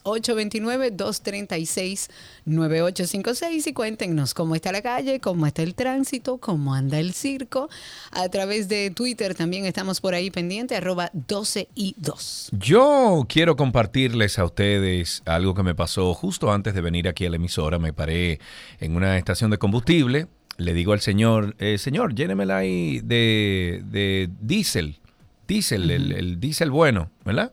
Ah, sí, no hay problema. Echa la cosa, yo me pongo a hablar por teléfono, no sé qué. Cuando él viene, me dice, listo, lleno de gasolina. Ay, no mentira. Mira, Ay, no mentira. a mí me bajó la presión así. Lo, y lo primero que hice fue apagar el motor. O sea, de- desde que él me dijo, yo lo miré así, can, y apagó el motor. Y él se me queda viendo. Y yo le dije, señor, pero yo le dije que le echara diésel, no le dije gasolina. Me dijo, no, tú me dijiste de gasolina. Y yo, mi hermano, mire, yo le dije diésel.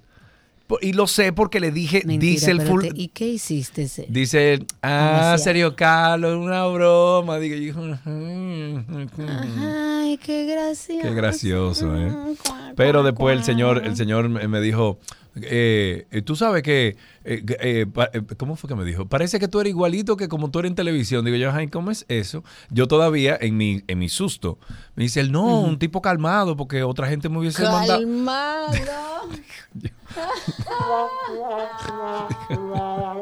Digo, no, no, no, pero no, eh, digo yo, jefe, pero mire, no embrome hacia la gente, ¿no? Porque Tú nunca sabes. No, no. Bueno, Imposible.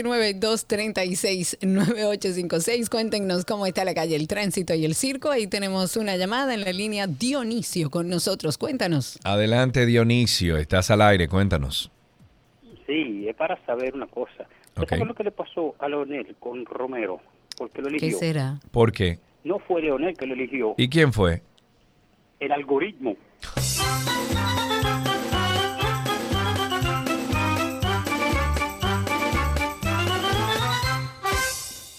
Permíteme, Sergio, leerte algo. Oh, pero que tú eres dueña de escribió esto, léelo. Patria Vizcaína. A ver, Patria No, lo que Vizcaína. pasa es que es, es poco largo, pero Mm. tiene que ver justo con el tema que plantea nuestro oyente. A ver. Dice, Y cito. Hace 14 años que el ex diputado y ahora candidato a la alcaldía por Santo Domingo Este, Julio Romero, debió estar preso e inhabilitado para ejercer cualquier cargo público.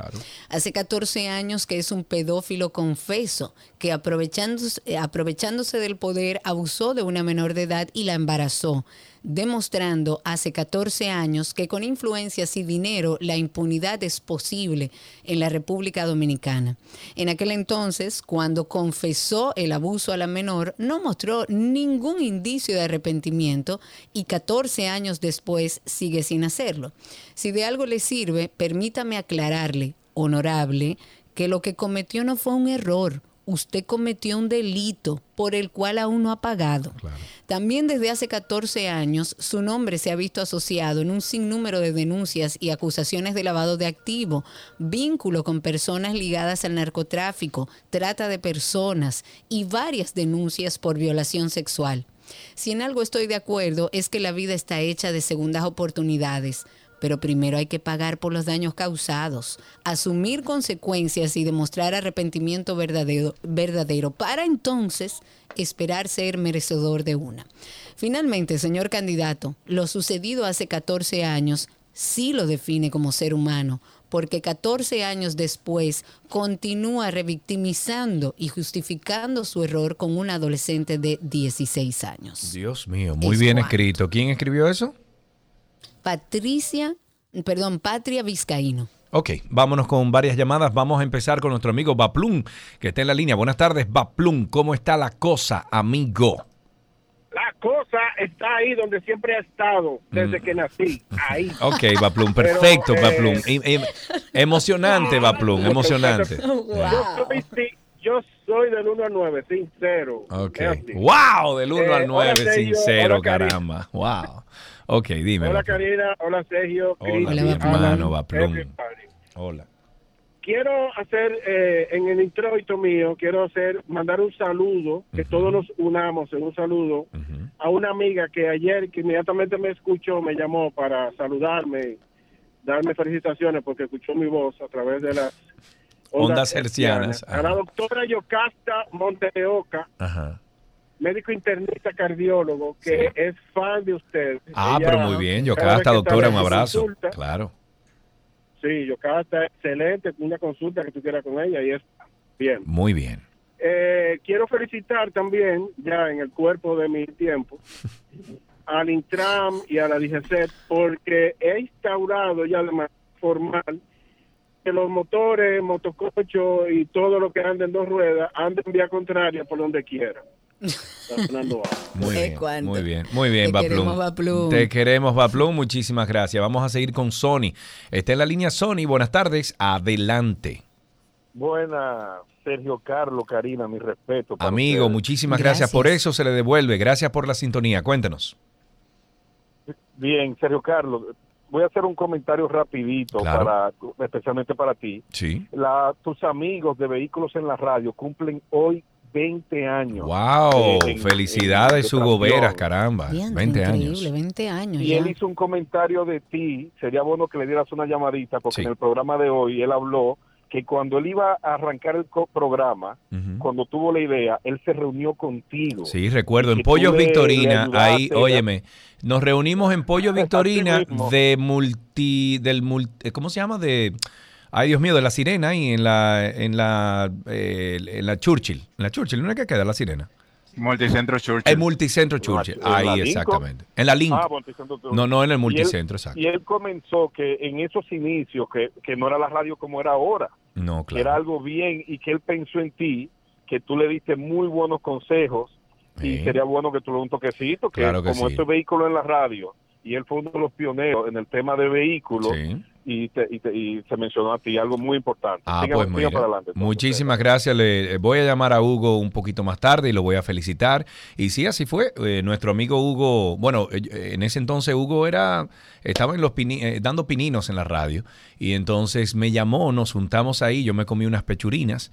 Y cuando él me dijo, bueno, lo que pasa es que lo recuerdo muy bien la reunión, recuerdo que Hugo me dijo, ¿qué tú crees de un programa de, de radio de carro? Y yo le dije, mira, eh, yo no sé si el mercado lo aguanta, porque hablar de carro todos los días, no lo sé, sin embargo, tú eres un, o sea, tú, tú vienes de, del lado de venta de vehículos. Eh, Hugo me vendió un carro a mí en el 2001, creo que fue, 2000-2001. Eh, un Hyundai en ese entonces, y, y, se lo dije, le dije, no, loco, prueba, haz prueba, mira a ver, eh, a ver a dónde, a dónde se puede llegar. Y mírenla ahí, 20 años después, pues ahí está. Esa llamada de Gabriel se cayó. O sea que si Gabriel quiere llamar de nuevo, puede llamar 829-236-9856, que es nuestro teléfono aquí en 12 y 2, con gusto usted saldrá al aire y exponga usted. Con gusto. Con gusto. ¿Con usted, gusto? Con, con gusto. Oh, wow, con, con gusto, gusto. con gusto. Con gusto. Saldrá al aire y usted va a exponer entonces lo que le pase por su cabeza, siempre y cuando usted respete No, algunos. claro. Exacto. En, en este programa y en esta emisora se respeta. Claro, usted Se dice lo que usted- respeta a la audiencia, se respeta la Ojo, adicción. pero se no limita, no, pero no limitamos lo que usted, el, el, el, el No, pensamiento negativo. no, jamás. Usted lo puede decir, el pero, lo puede pensamiento puede ser expresado de forma adecuada. Exacto. Es lo que digo. Exactamente. Eh, el Operación Gavilán, señores, no tenemos bumper. Atención, Raven. El juzgado de atención permanente del distrito ha aplazado para el lunes 7 del, eh, perdón, el lunes 7 a las 9 de la mañana el conocimiento de medida de coerción contra estas 12 personas que están vinculadas en la Operación Gavilán. Están acusados, ustedes ya lo saben, de eliminar antecedentes penales a cambio de sobornos, o sea, a cambio de pago y de dinero. Lo extraño es que al día de hoy todavía no sabemos los nombres de los fiscales. Asumo que en algún momento saldrán. Aquí lo que hay que entregarle las llaves del país a una compañía como Google o una compañía como Microsoft ¿Como para qué, Sergio Carlos? para que nos organicemos, porque hay tanta ¿En qué tecnología, sentido? que hay tanta tecnología que se puede implementar, sobre todo en el gobierno, sobre todo en el Estado, para evitar, porque dime tú, ¿qué tan Pero fácil? eso no hay que ir a Google. Voy. Orlando está espérate, que lo llamen espérate, espérate, mi amor, espérate. Porque, por ejemplo, por ejemplo, Karina, ¿qué sistema de herdiantre que tienen en el Ministerio Público que tú puedes sencillamente borrar un antecedente penal? O sea, dime tú. Tú te refieres a sistema, a sistema tecnológico, no Claro. operacionalmente. Claro, porque, porque, por ejemplo, tú ahora mismo en el guion que nosotros tenemos aquí, que utilizamos Google Docs, tú borras cualquier cosa y eso tiene un historial que dice que Karina Larrauri, con el email Karina Larrauri arroba que sé yo quién, borró una cuestión y eso se queda ahí. Entonces, ahí voy. ¿Qué sistema de herdiantre es que está instalado en un ministerio público que debe ser un, Que una- un grupo de 12 gente lo violenta y hace lo que le da la gana por años. Óyeme, o sea, no puede ser que un sistema sea tan vulnerable. Imposible, sobre todo tratándose de la cosa pública. Eso te So- iba a decir, sobre todo en la Procuraduría General de la República. o sea, no puede ser así. 829-236-9856. Cuando tú y yo lleguemos al gobierno, No, vamos a llamar a Google yo, mira, y le yo vamos a decir... algo. Dime. Te voy a apoyar Sí. hasta el último día. Ajá. Te voy a apoyar de Ajá, afuera, no, ajá. no de. No, de no, afuera no. te apoyo, no tengo No, mucho no. dinero. No, no, no. Pero, pero te apoyo. Bueno, pues por lo menos en educación te voy a poner Ahora, si tú metiste la pata, pero medio dedo, No me yo soy la que más te voy a Sí, criticar. yo sé, mi amor, Tú yo estás sé. consciente de eso. Pero tú sabes que no mi hermana me va a ir a dar un tiro a mí. O sea, la Ah, no, primera. y tu mamá. Y madre, mi madre. Y mi papá eh, eh, sale de la tumba y ya tú sabes. Exacto, Entonces, no hay problema. Pero yo necesito que tú estés en la boleta conmigo. 829-236-9856. 829-236-9856. Nuestro teléfono aquí en 262. Buenas tardes. Otro Saludos. proyecto de ley. Ah, tienes Buenas tardes, Karina. Adelante, bienvenido. mi querido. Está al aire. Bueno, siguiendo el tema de la violación a la integridad de los De la Procuraduría. Eh, José, José, te voy a pedir por favor que tomes el teléfono al oído. Creo que estás en altavoz porque se está cortando. No sé si es el Bluetooth, no sé si es la señal. Ayúdanos ahí, cuéntanos. Perfecto. Escucho más. Que, eh, eh, creo que la señal también que no te está ayudando. Pero dale para adelante, vamos a ver. Sí, La idea es que la vulnerabil- la vulnerabilidad de un sistema llega hasta las intenciones de quienes lo gestionan. Claro. Y no es, eh, no está de más decir que todas esas bases de datos, sistemas, tienen todas sus políticas y reglas. Simplemente que si el que lo gestiona no, no adecua, no tiene un proceso, protocolo, procedimientos de auditoría, simplemente eso será un, no tendrá ninguna diferencia con una mascota de un colmado. Claro, así mismo es. Así mismo es, pero también el sistema tiene que ayudarlo. O sea, el sistema tiene que tener unos procedimientos y seguros para que un don nadie aunque sea el jefe de, de, de, programación y de tecnología de un departamento, un ministerio, lo que sea, vaya y borre una cuestión. No puede ser tan fácil. De ningún, Imposible. No puede ser tan Digo, hay que ver. A mí me encantaría leer ese expediente que dicen que tiene más de 300 páginas Ojalá, Cristi, podamos conseguirlo para, porque dentro de ese expediente deben explicar cómo era la operacionalidad de esta corrupción. Tiene evidentemente que haber una persona encargada de la tecnología que estaba involucrada. Correcto, pero por más genio que sea ese, el sistema no puede ser tan vulnerable es a lo debe generar alarmas. Algo, algo, a alguien. Algo a alguien. Pero así de que ven, déjame borrar tu Iván. No. No. Imposible. Tenemos a José. Perdón, adelante. No me van a dejar decir. No, pero tú vas a dejar a José ahí. Dale. No, no, no, cógele la llamada. Ok, después de eso tú hablas. Vamos, José, adelante. Buenas tardes. Muy buena, felicidades, Sergio y Karina. Gracias. Bueno, aquí estamos a la orden, cuéntanos y, al amigo Hugo, eh, felicidades por su programa, pero que se interese por los motores. Por los motores. ¿Los motores para cuándo? Yo no es posible que uno pinte su vehículo y el que viene en vía contraria se coma uno porque uno no se quita del medio. Sí. O sea, yo soy el que voy en el medio. No, no, no, no, Hugo. Pónteme en eso para que no sufra después. Bueno, ahí está, José. Muchísimas gracias. Tengo a otra persona en la línea. Eh, Karina, si tienes el nombre ahí, por favor. Ramón está en la línea, cuéntanos Ramón. Sí, buenas. Adelante, Ramón. Bienvenido, adelante. Bueno, mira, ahora lo, escucho hablando ustedes de la seguridad, la procuraduría y esa cosa. Pero no sé si ustedes recuerdan, en estos días sonó el, no recuerdo si el senador del PRM que cayó preso en Estados Unidos. Eh, Miguel Miguel López, ¿no es? Digamos. Miguel López, tú dices. sí, ajá. Salió no hace mucho que alguien estaba punchando por él allá en la cámara en la que alguien estaba punchando. Eh, eh, sí, como que alguien estaba eh, punchando.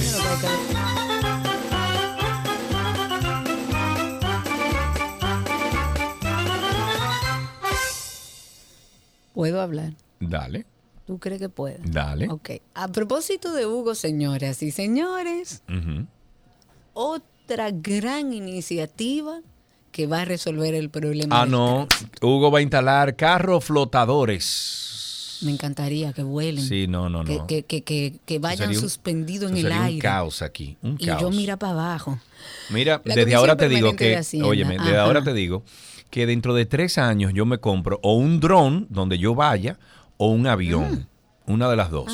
Hay un avioncito que se llama. ¿Dónde Karina? Déjame montarme en mi avión. Algo así. No, mi vida, porque lo de Karim son aviones eh, caros. Yo te estoy hablando de un avioncito, un Cessna de 80 mil dólares, una cosa así.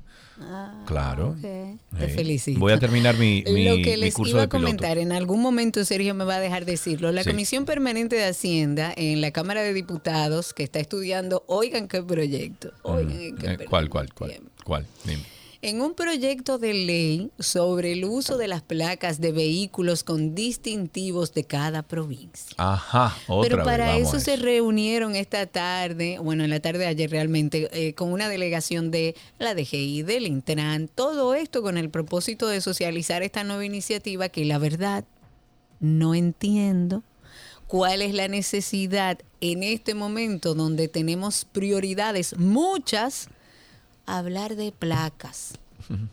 A invertir tiempo. Pero llama a tu primo, tú no tienes el teléfono de tu primo, llámalo. Es que eso no es una iniciativa de Hugo. Ah, ok. Eso es una iniciativa vieja. Lo que no deberían darle curso cuando tienen tantas cosas que hacer, por ejemplo, observar los motores como están. No podemos hablar de multa, no podemos hablar no, de tú sabes que lo primero que hay que resolver aquí. no. Si usted no. tiene el control de por lo menos que cumplan con la ley. Aquí lo que hay que resolver es el flujo vehicular del casco urbano de la ciudad de Santo Domingo. Y hasta que no se solucione ese flujo vehicular, aquí no va a mejorar el tráfico. Ahí tenemos una última llamada Está Raúl, nuestro amigo Raúl en la línea. Buenas tardes. Buenas tardes, Sergio y Karina. Amigo, ¿cómo estás? Sí, sí, sí. rápidamente las la placas, las chapas, hay que, hay que actualizarlas, están muy feas. sí, están feas. La, mía yo creo que ya se, se le han ido borrando los, colores y la, de la pintura por el sol. Y aprovechando también, yo escuché el programa de Hugo, que, y también lo felicito por sus 20 años, increíble, no lo ve tan joven y me dice, ya tiene 20 años. Sí. Aparte, me, me llama mucho la atención de que él estaba estrenando una inteligencia artificial. Eh, eh, el nombre como un acrónimo del programa, no, no recuerdo bien, y es una voz de mujer. Eh, bueno, ya tú te le adelantaste, serio, porque te mencionaron ahí, pero tú te adelantaste con Producción Rosario, que es esta inteligencia artificial.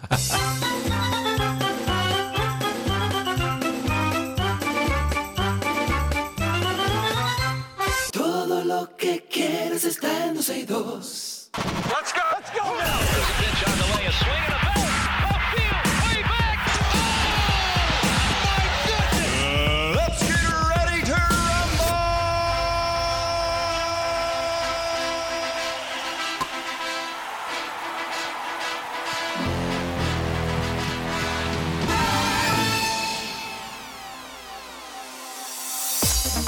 Ah, bueno, estamos en deportes, vamos a hablar de béisbol. El dominicano Fernando Tatis Jr. batió el run número 100 de su carrera en la novena, eh, novena entrada de lo que terminó siendo una victoria 11-1 de los padres sobre los Rockies en el último de la serie.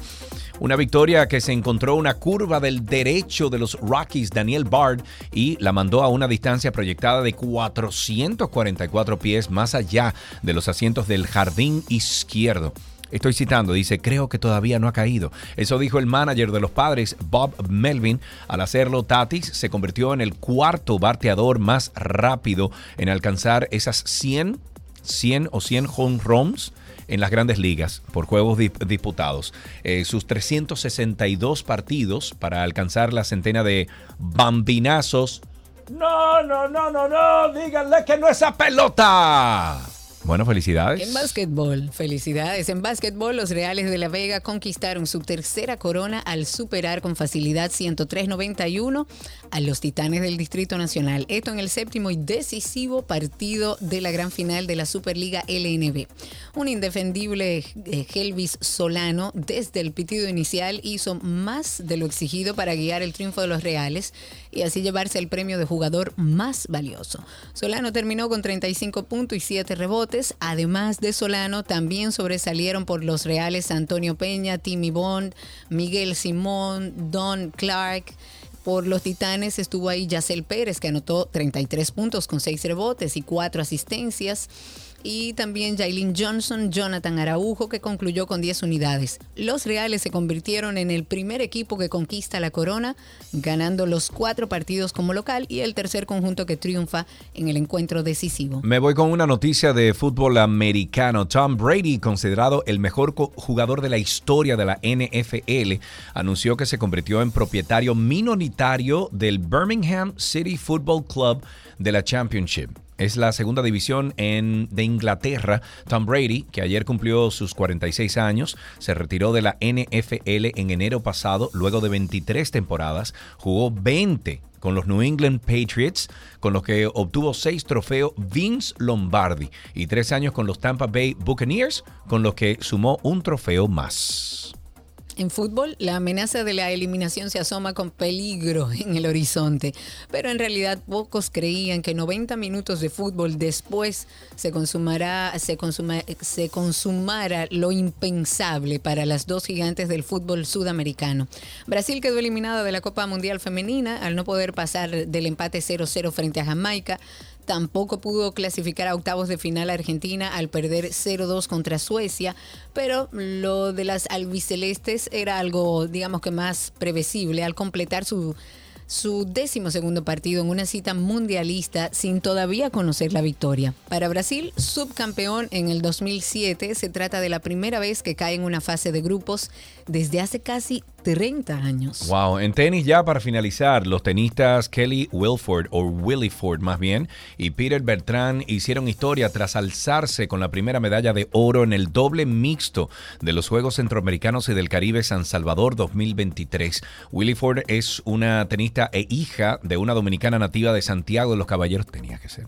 Es egresada de la carrera de Economía de la Universidad de Virginia Tech y por el momento su meta es seguir en el tenis. Eso le permitió convertir en oro su labor de la edición del 2018 cuando en los Centroamericanos y del Caribe de Barranquilla se quedó con la medalla de plata entonces en pareja con José Olivares. Con esto finalizamos estas noticias del mundo deportivo que llegan a ustedes gracias a Vita Salud, la tienda de las vitaminas y la nutrición deportiva. Todo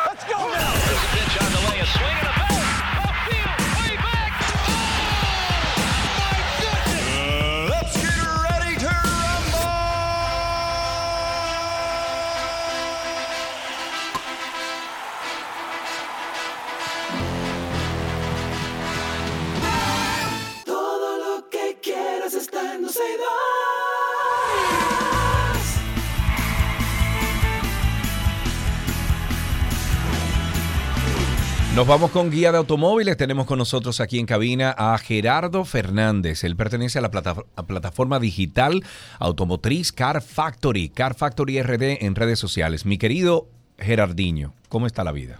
Todo bien, todo bien. Eso es bueno. Súper bueno. contento porque mire, ¿Cuándo va a pasar por el salón usted a justamente yo sabía que esa pregunta iba y Bueno, lo que pasa es- después de aquí voy a pelar. Va a pelarse, ok. Después Usted de aquí voy a ¿A qué hora usted tiene la cita? A las 3. A las 3, muy bien, muy bien. A las 3. Hace falta. Hace falta. Sí, pero vamos a darte un corte moderno. Karina, sugiérele. Mira el corte que yo me di, militar, así. No, Dato- ese no, ese No, ¿Por qué no, tú eres no, tan conservador, loco? tú eres un tigre joven. Pero No. me voy a pelar bien. Lo que ¿Qué pasa es que tenía bien? tiempo que no me pelaba. Tienes que llevarte de tu hermano Jojo, que siempre está a la vanguardia. Jojo tiene una peladita bien. No tú, tú, tú parece que vive en los 70, amigo. Oye, yo te traigo un tema que te va a gustar. Dime. Yo te traigo por qué no echarle combustible. Me bajó el corazón, Ah. muchacho. Tú no te imaginas, pero bueno, fue un chiste. Los cinco carros nuevos más caros del mundo. Los cinco carros nuevos más caros del mundo. Vamos a empezar entonces por dónde. En el lugar número 5 tenemos el Bugatti 110, valorado en 8 millones de euros y del cual tan solo existen 10 unidades en el mundo. Ok, ¿te puedo corregir? Si tú sabes más italiano que yo, claro que sí. Sí, claro que sí. Cuando vayas a decir el nombre del Bugatti, tú tienes que tomar tu mano derecha o tu Y izquierda hacer así. y hacer y hacer 110. Gracias. Sí, ah, ves, muy bien.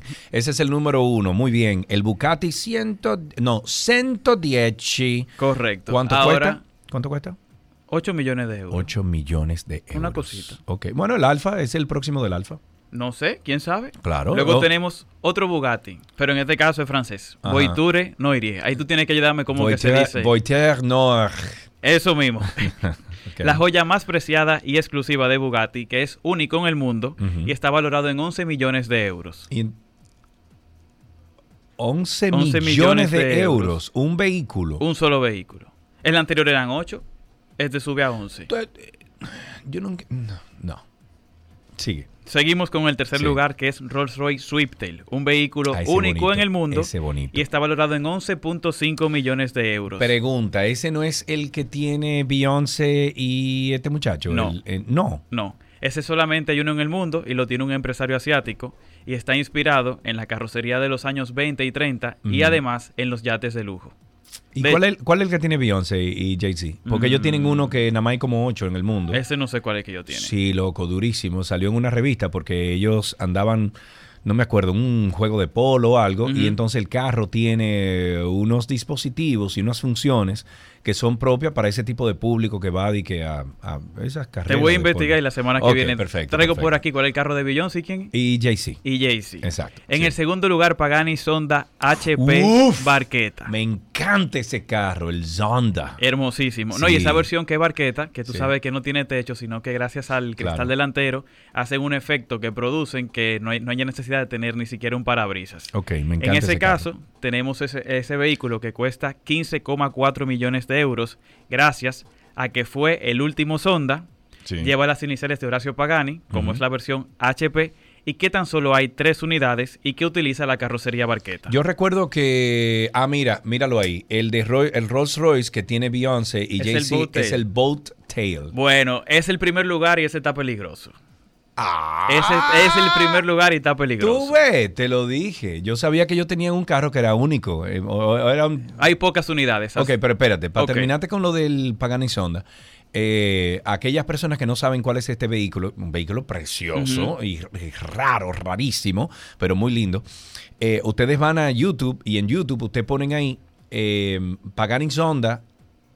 Eh, ¿Cómo se llamaba el, el- el Jeremy Clarkson? Eh, el, Top Gear, programa. Top Gear, Top Gear. Entonces pongan ahí Pagani Sonda Top Gear y hay varios que ellos eh, como que le hacen el review y la cosa, eh, pero hermosísimo Sí, ese carro es bello, hermosísimo, bello, hermosísimo. Y el primer lugar, que ya dieron Ya, el spoiler, exacto. el Rolls Royce Boatel, que está valorado en 23 millones de euros y del cual tan solo hay tres unidades en el mundo. Bueno, pues Beyoncé y Jay-Z tienen una. Ese vehículo, para que tú entiendas, parece un yate. O sea, Es- tú lo ves por atrás, por la parte de atrás, y tú dices, es un yate sobre ruedas. Entonces, tengo, según lo que vi en la foto, cuando salió el artículo este de- del vehículo de estos, de estos muchachos, eh, ese vehículo saca una cuestión de atrás de, de- del baúl Ajá. rara, con un paraguas y una cosa. Como si fuera que tú estés en alta mar. Exacto. Claro. Entonces, para que lo vean ahí, es el Rolls Royce Boat Tail, valorado en 23 millones de euros. Y ese lo tiene uno de ellos. Hay tres en el mundo. Uno de ellos lo tiene la pareja de Beyoncé y Jay-Z. ¿Qué tenemos en Correcto. Car Factory esta En semana? Car Factory tenemos el lanzamiento de la nueva Toyota Land Cruiser, que la ¿Ya está verdad... aquí? No, no, No. no, está aquí, pero ya hablamos de la noticia para que la gente conozca la serie 250, Está linda. que es el regreso de Land Cruiser a, a Estados Unidos y que además puede que sea, o mejor dicho, posiblemente será aquí en República Dominicana, la evolución de Toyota Prado. Sí. Sí. Sí. Sí.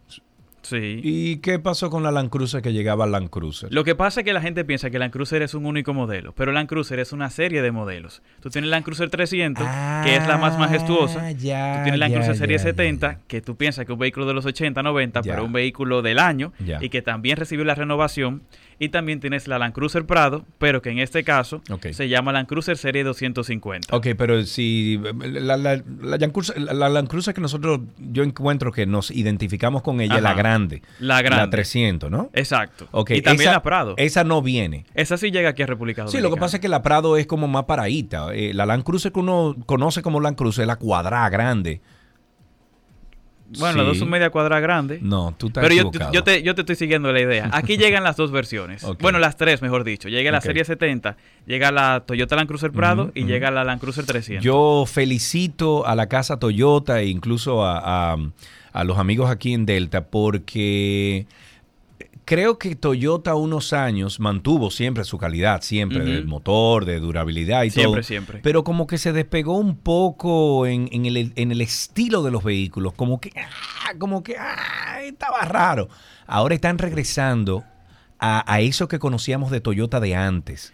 Bueno. Esos estilos hermosos, loco. Yo vi en, Atla- en Miami, Ajá. ahora cuando estaba en el fin de semana allá, eh, vi creo que fue una secoya. Una secuella que está hermosa también. Viejo, La pero Tacoma qué loco. La Tacoma, La Tundra la también. Tundra está durísima también. O sea, felicidades porque Sí, están totalmente. botando, no, están y, esa nueva Land. Cruiser Serie 250 eh, tiene un estilo retro. Incluso hay una Sí. versión que se llama Serie 1958, Que que, es para hacer homenaje, que es redondo, Ajá, que hace homenaje al, al año en que llegó Land Cruiser a Estados Unidos, que fue en el año 1958. Yo creo que van a dar el palo de la gata ahí. Eh, Totalmente ¿qué- de acuerdo. ¿Qué más encontramos? El Car Factory Assist, un asistente de principio a fin cuando vayas a comprar o vender un vehículo, lo puedes hacer a través de Car Factory al 849-438-0888. Por ahí incluye asesoría, búsqueda, certificación, pago y seguro. Muy bien, bueno, pues muchísimas Y gracias. Diga, Aprovecha y felicita a. Vehículo en la Radio que hoy cumple 20 aniversario. 20 años, señores, 20 años, dice Gardel que no es nada, pero 20 años es mucho. Pero son Totalmente. Barça. Son Barça, exacto. Gerardo, muchísimas gracias por estar con nosotros aquí.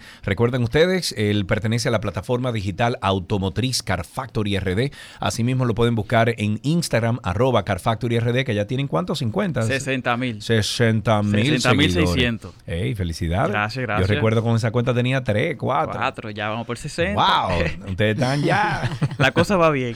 Muy bien. Eh, gracias, Gerardo, por estar aquí con nosotros y hasta aquí Guía de Automóviles en 2 y 2.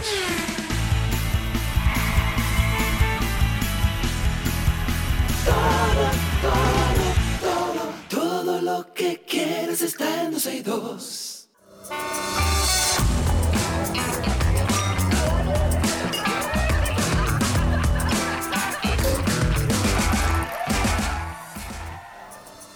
Ah, bueno, te di el paso, te di el paso. Estamos en agenda. vi. Ok, estamos en agenda de 12 y 2, un segmento en el que ofrecemos algunas opciones de actividades para disfrutar este fin de semana. Sí, señor, para que salga de la cueva este viernes, léase hoy, 4 de agosto, a partir de las 4 de la tarde, habrá una feria artesanal en Casa de Teatro que de seguro va a estar espectacular. Ahí van a tener actividades culturales, venta de artesanía, talleres y entretenimiento infantil.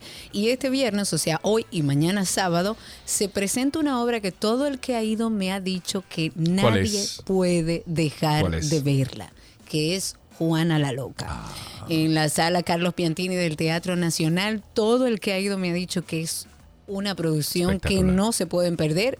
Eh, a las 8.30 de la noche estará viernes y mañana sábado. Están vendiendo las boletas en Huepa Tickets, en Fundación Sinfonía y en la boletería del Teatro Nacional. Ok, este viernes también se presenta la obra Las Locas del Bingo. Esto es en el Teatro Las Máscaras a las 8.30 de la noche. Las boletas se consiguen en tix.do. El sábado 5 de agosto, le hace Tomorrow, mañana, la Cinemateca Nacional tendrá la proyección de la película Wacolda. Para mayores de 16 años, la entrada es libre hasta completar el aforo. Y quiero recomendar, porque estuve hace unos días en microteatro y creo que esta es la, bueno, es la segunda y última temporada del Club de las Divorciadas. He ido bastante a microteatro y creo que es de lo mejor que he visto. Felicidades para las actrices, que las tres están geniales. Debo decir que Jenny Lovera nunca la había visto actuar y está impecable y sumamente orgánica. Felicitar a Ismael Almonte por escribir estas obras que están geniales. Señores, vayan a microteatro a ver el Club de las Divorciadas. Pero también hoy viernes 4 de agosto se está presentando la obra Escuela para Mujeres a las 7 de la noche en Chau Café Teatro y las boletas se están vendiendo en chauteatro.com. Además, este sábado mañana a las 9 de la noche habrá un tributo a Ricardo Arjona en Casa de Teatro Bar y las boletas están disponibles en tix.do. Ok, así finalizamos entonces esta agenda 12 y 2 aquí en 12 y 2.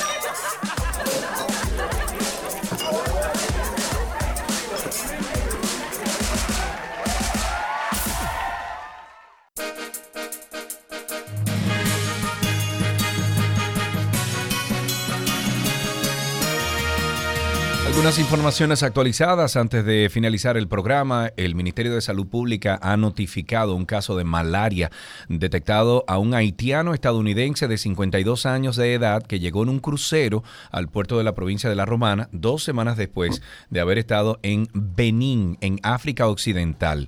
Este hombre que se encuentra en estado delicado fue trasladado desde el crucero a un centro de salud de la turística provincia dominicana de La Romana y al ser evaluado se encontraba consciente, orientado, con historia de fiebre, disnea y convulsiones en el barco, de acuerdo con una nota del ministerio. Ay, Dios mío.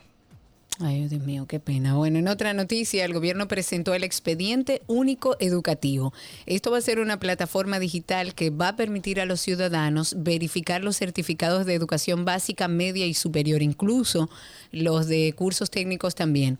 Se trata del sitio web expedienteeducativo.gov.do, donde ahí van a estar disponibles más de 10 millones de certificados de educación básica y media, 1.3 millones de educación superior y más de 8 millones de cursos técnicos. De acuerdo con el Ministerio de Educación, y con el ministro Ángel Hernández, unas 4.000 personas acudían mensualmente a la sede de educación en busca de este tipo de información. Sin embargo, según el ministro, actualmente no hay una sola persona en esa fila. Eso significa que para ellos no es solo una facilidad en términos de que no tienen que trasladarse al ministerio, sino que economizan dinero y tiempo. Hay agilidad, es instantáneo y me parece muy interesante. Expedienteeducativo.gov.do. En otro tema, la Policía Nacional informó que está investigando la amenaza de muerte a los residentes de Constanza que hizo una mujer a través de un video que se hizo viral en las redes sociales. En el audiovisual, la mujer residente en España dijo que el odio tan grande que de sentir en su corazón por esa demarcación la ha llevado a pensar en cometer una locura. En el mismo video esta mujer dijo que planea ir a un bar o a una esquina en Constanza para quitarle la vida a todos allá. Tras las amenazas, bueno, la amenaza pública que hizo, eh, muchas personas internautas solicitaron a las autoridades policiales tomar cartas en el asunto para evitar una tragedia, por lo que el vocero de la policía, Diego Pesqueira, dijo que no se pueden tomar a la ligera este tipo de amenazas de, de esta naturaleza y que ya se ha identificado el origen del video fuera del país, aunque no se ha identificado a la mujer todavía. Bueno, yo creo que esas son cosas locas que sí, que hay que prestarle atención, pero... Sí, pero definitivamente que esa señora tiene un desbalance químico en su cerebro que hay, que tratar. Sí, claro. El pasado lunes 31 de julio, el Colegio Médico Dominicano, recordemos, paralizó los servicios públicos y privados durante 12 horas e hizo un nuevo llamado para los días 10 y 11 de agosto, cuando se van a atender solamente emergencias y pacientes críticos. El presidente del Colegio Médico Dominicano dijo que estas medidas siguen y forman parte del plan de lucha que mantiene el gremio para exigir que se atiendan una serie de demandas que han presentado a las ARS y que tras 11 meses de negociaciones no han obtenido ninguna respuesta. Ok, uno, una última noticia. No, mentira, faltan varias, pero la Dirección General de Contrataciones Públicas inició diálogos con representantes del sector salud de cara a esta elaboración de una ley especial para la adquisición de medicamentos que garantice el acceso oportuno a medicamentos seguros, eficaces, de calidad. El director general de Contrataciones Públicas dijo que la voluntad del gobierno es consolidar un sistema transparente, un sistema eficiente, equitativo, a fin de que cada peso de los contribuyentes se invierta de la mejor manera posible. Muy bien, y para finalizar, ahora sí, el Instituto Dominicano de Aviación Civil y el Cuerpo de Seguridad Presidencial han formalizado un acuerdo de cooperación para promover diversas iniciativas. Todo esto en materia de defensa, de seguridad operacional, de seguridad nacional. El acuerdo también establece el propósito de auspiciar actividades de formación, de prevención, capacitación y entrenamiento para todo el personal de ambas instituciones con impacto directo en los objetivos de seguridad de la Presidencia de la República. Esto como instancia superior del Gobierno Nacional y de la Aviación Civil. Este documento que suscriben ambas partes eh, lo que hace es eh, consignar el interés de realizar estos esfuerzos mancomunados que van a permitir desarrollar el mayor grado de cooperación y de coordinación de acciones que son tendentes a lograr un desempeño más eficaz en todas las responsabilidades y en cada institución en temas de defensa y seguridad en el territorio nacional. Y con esto finalizamos estos, estas noticias actualizadas aquí en 12 y 2.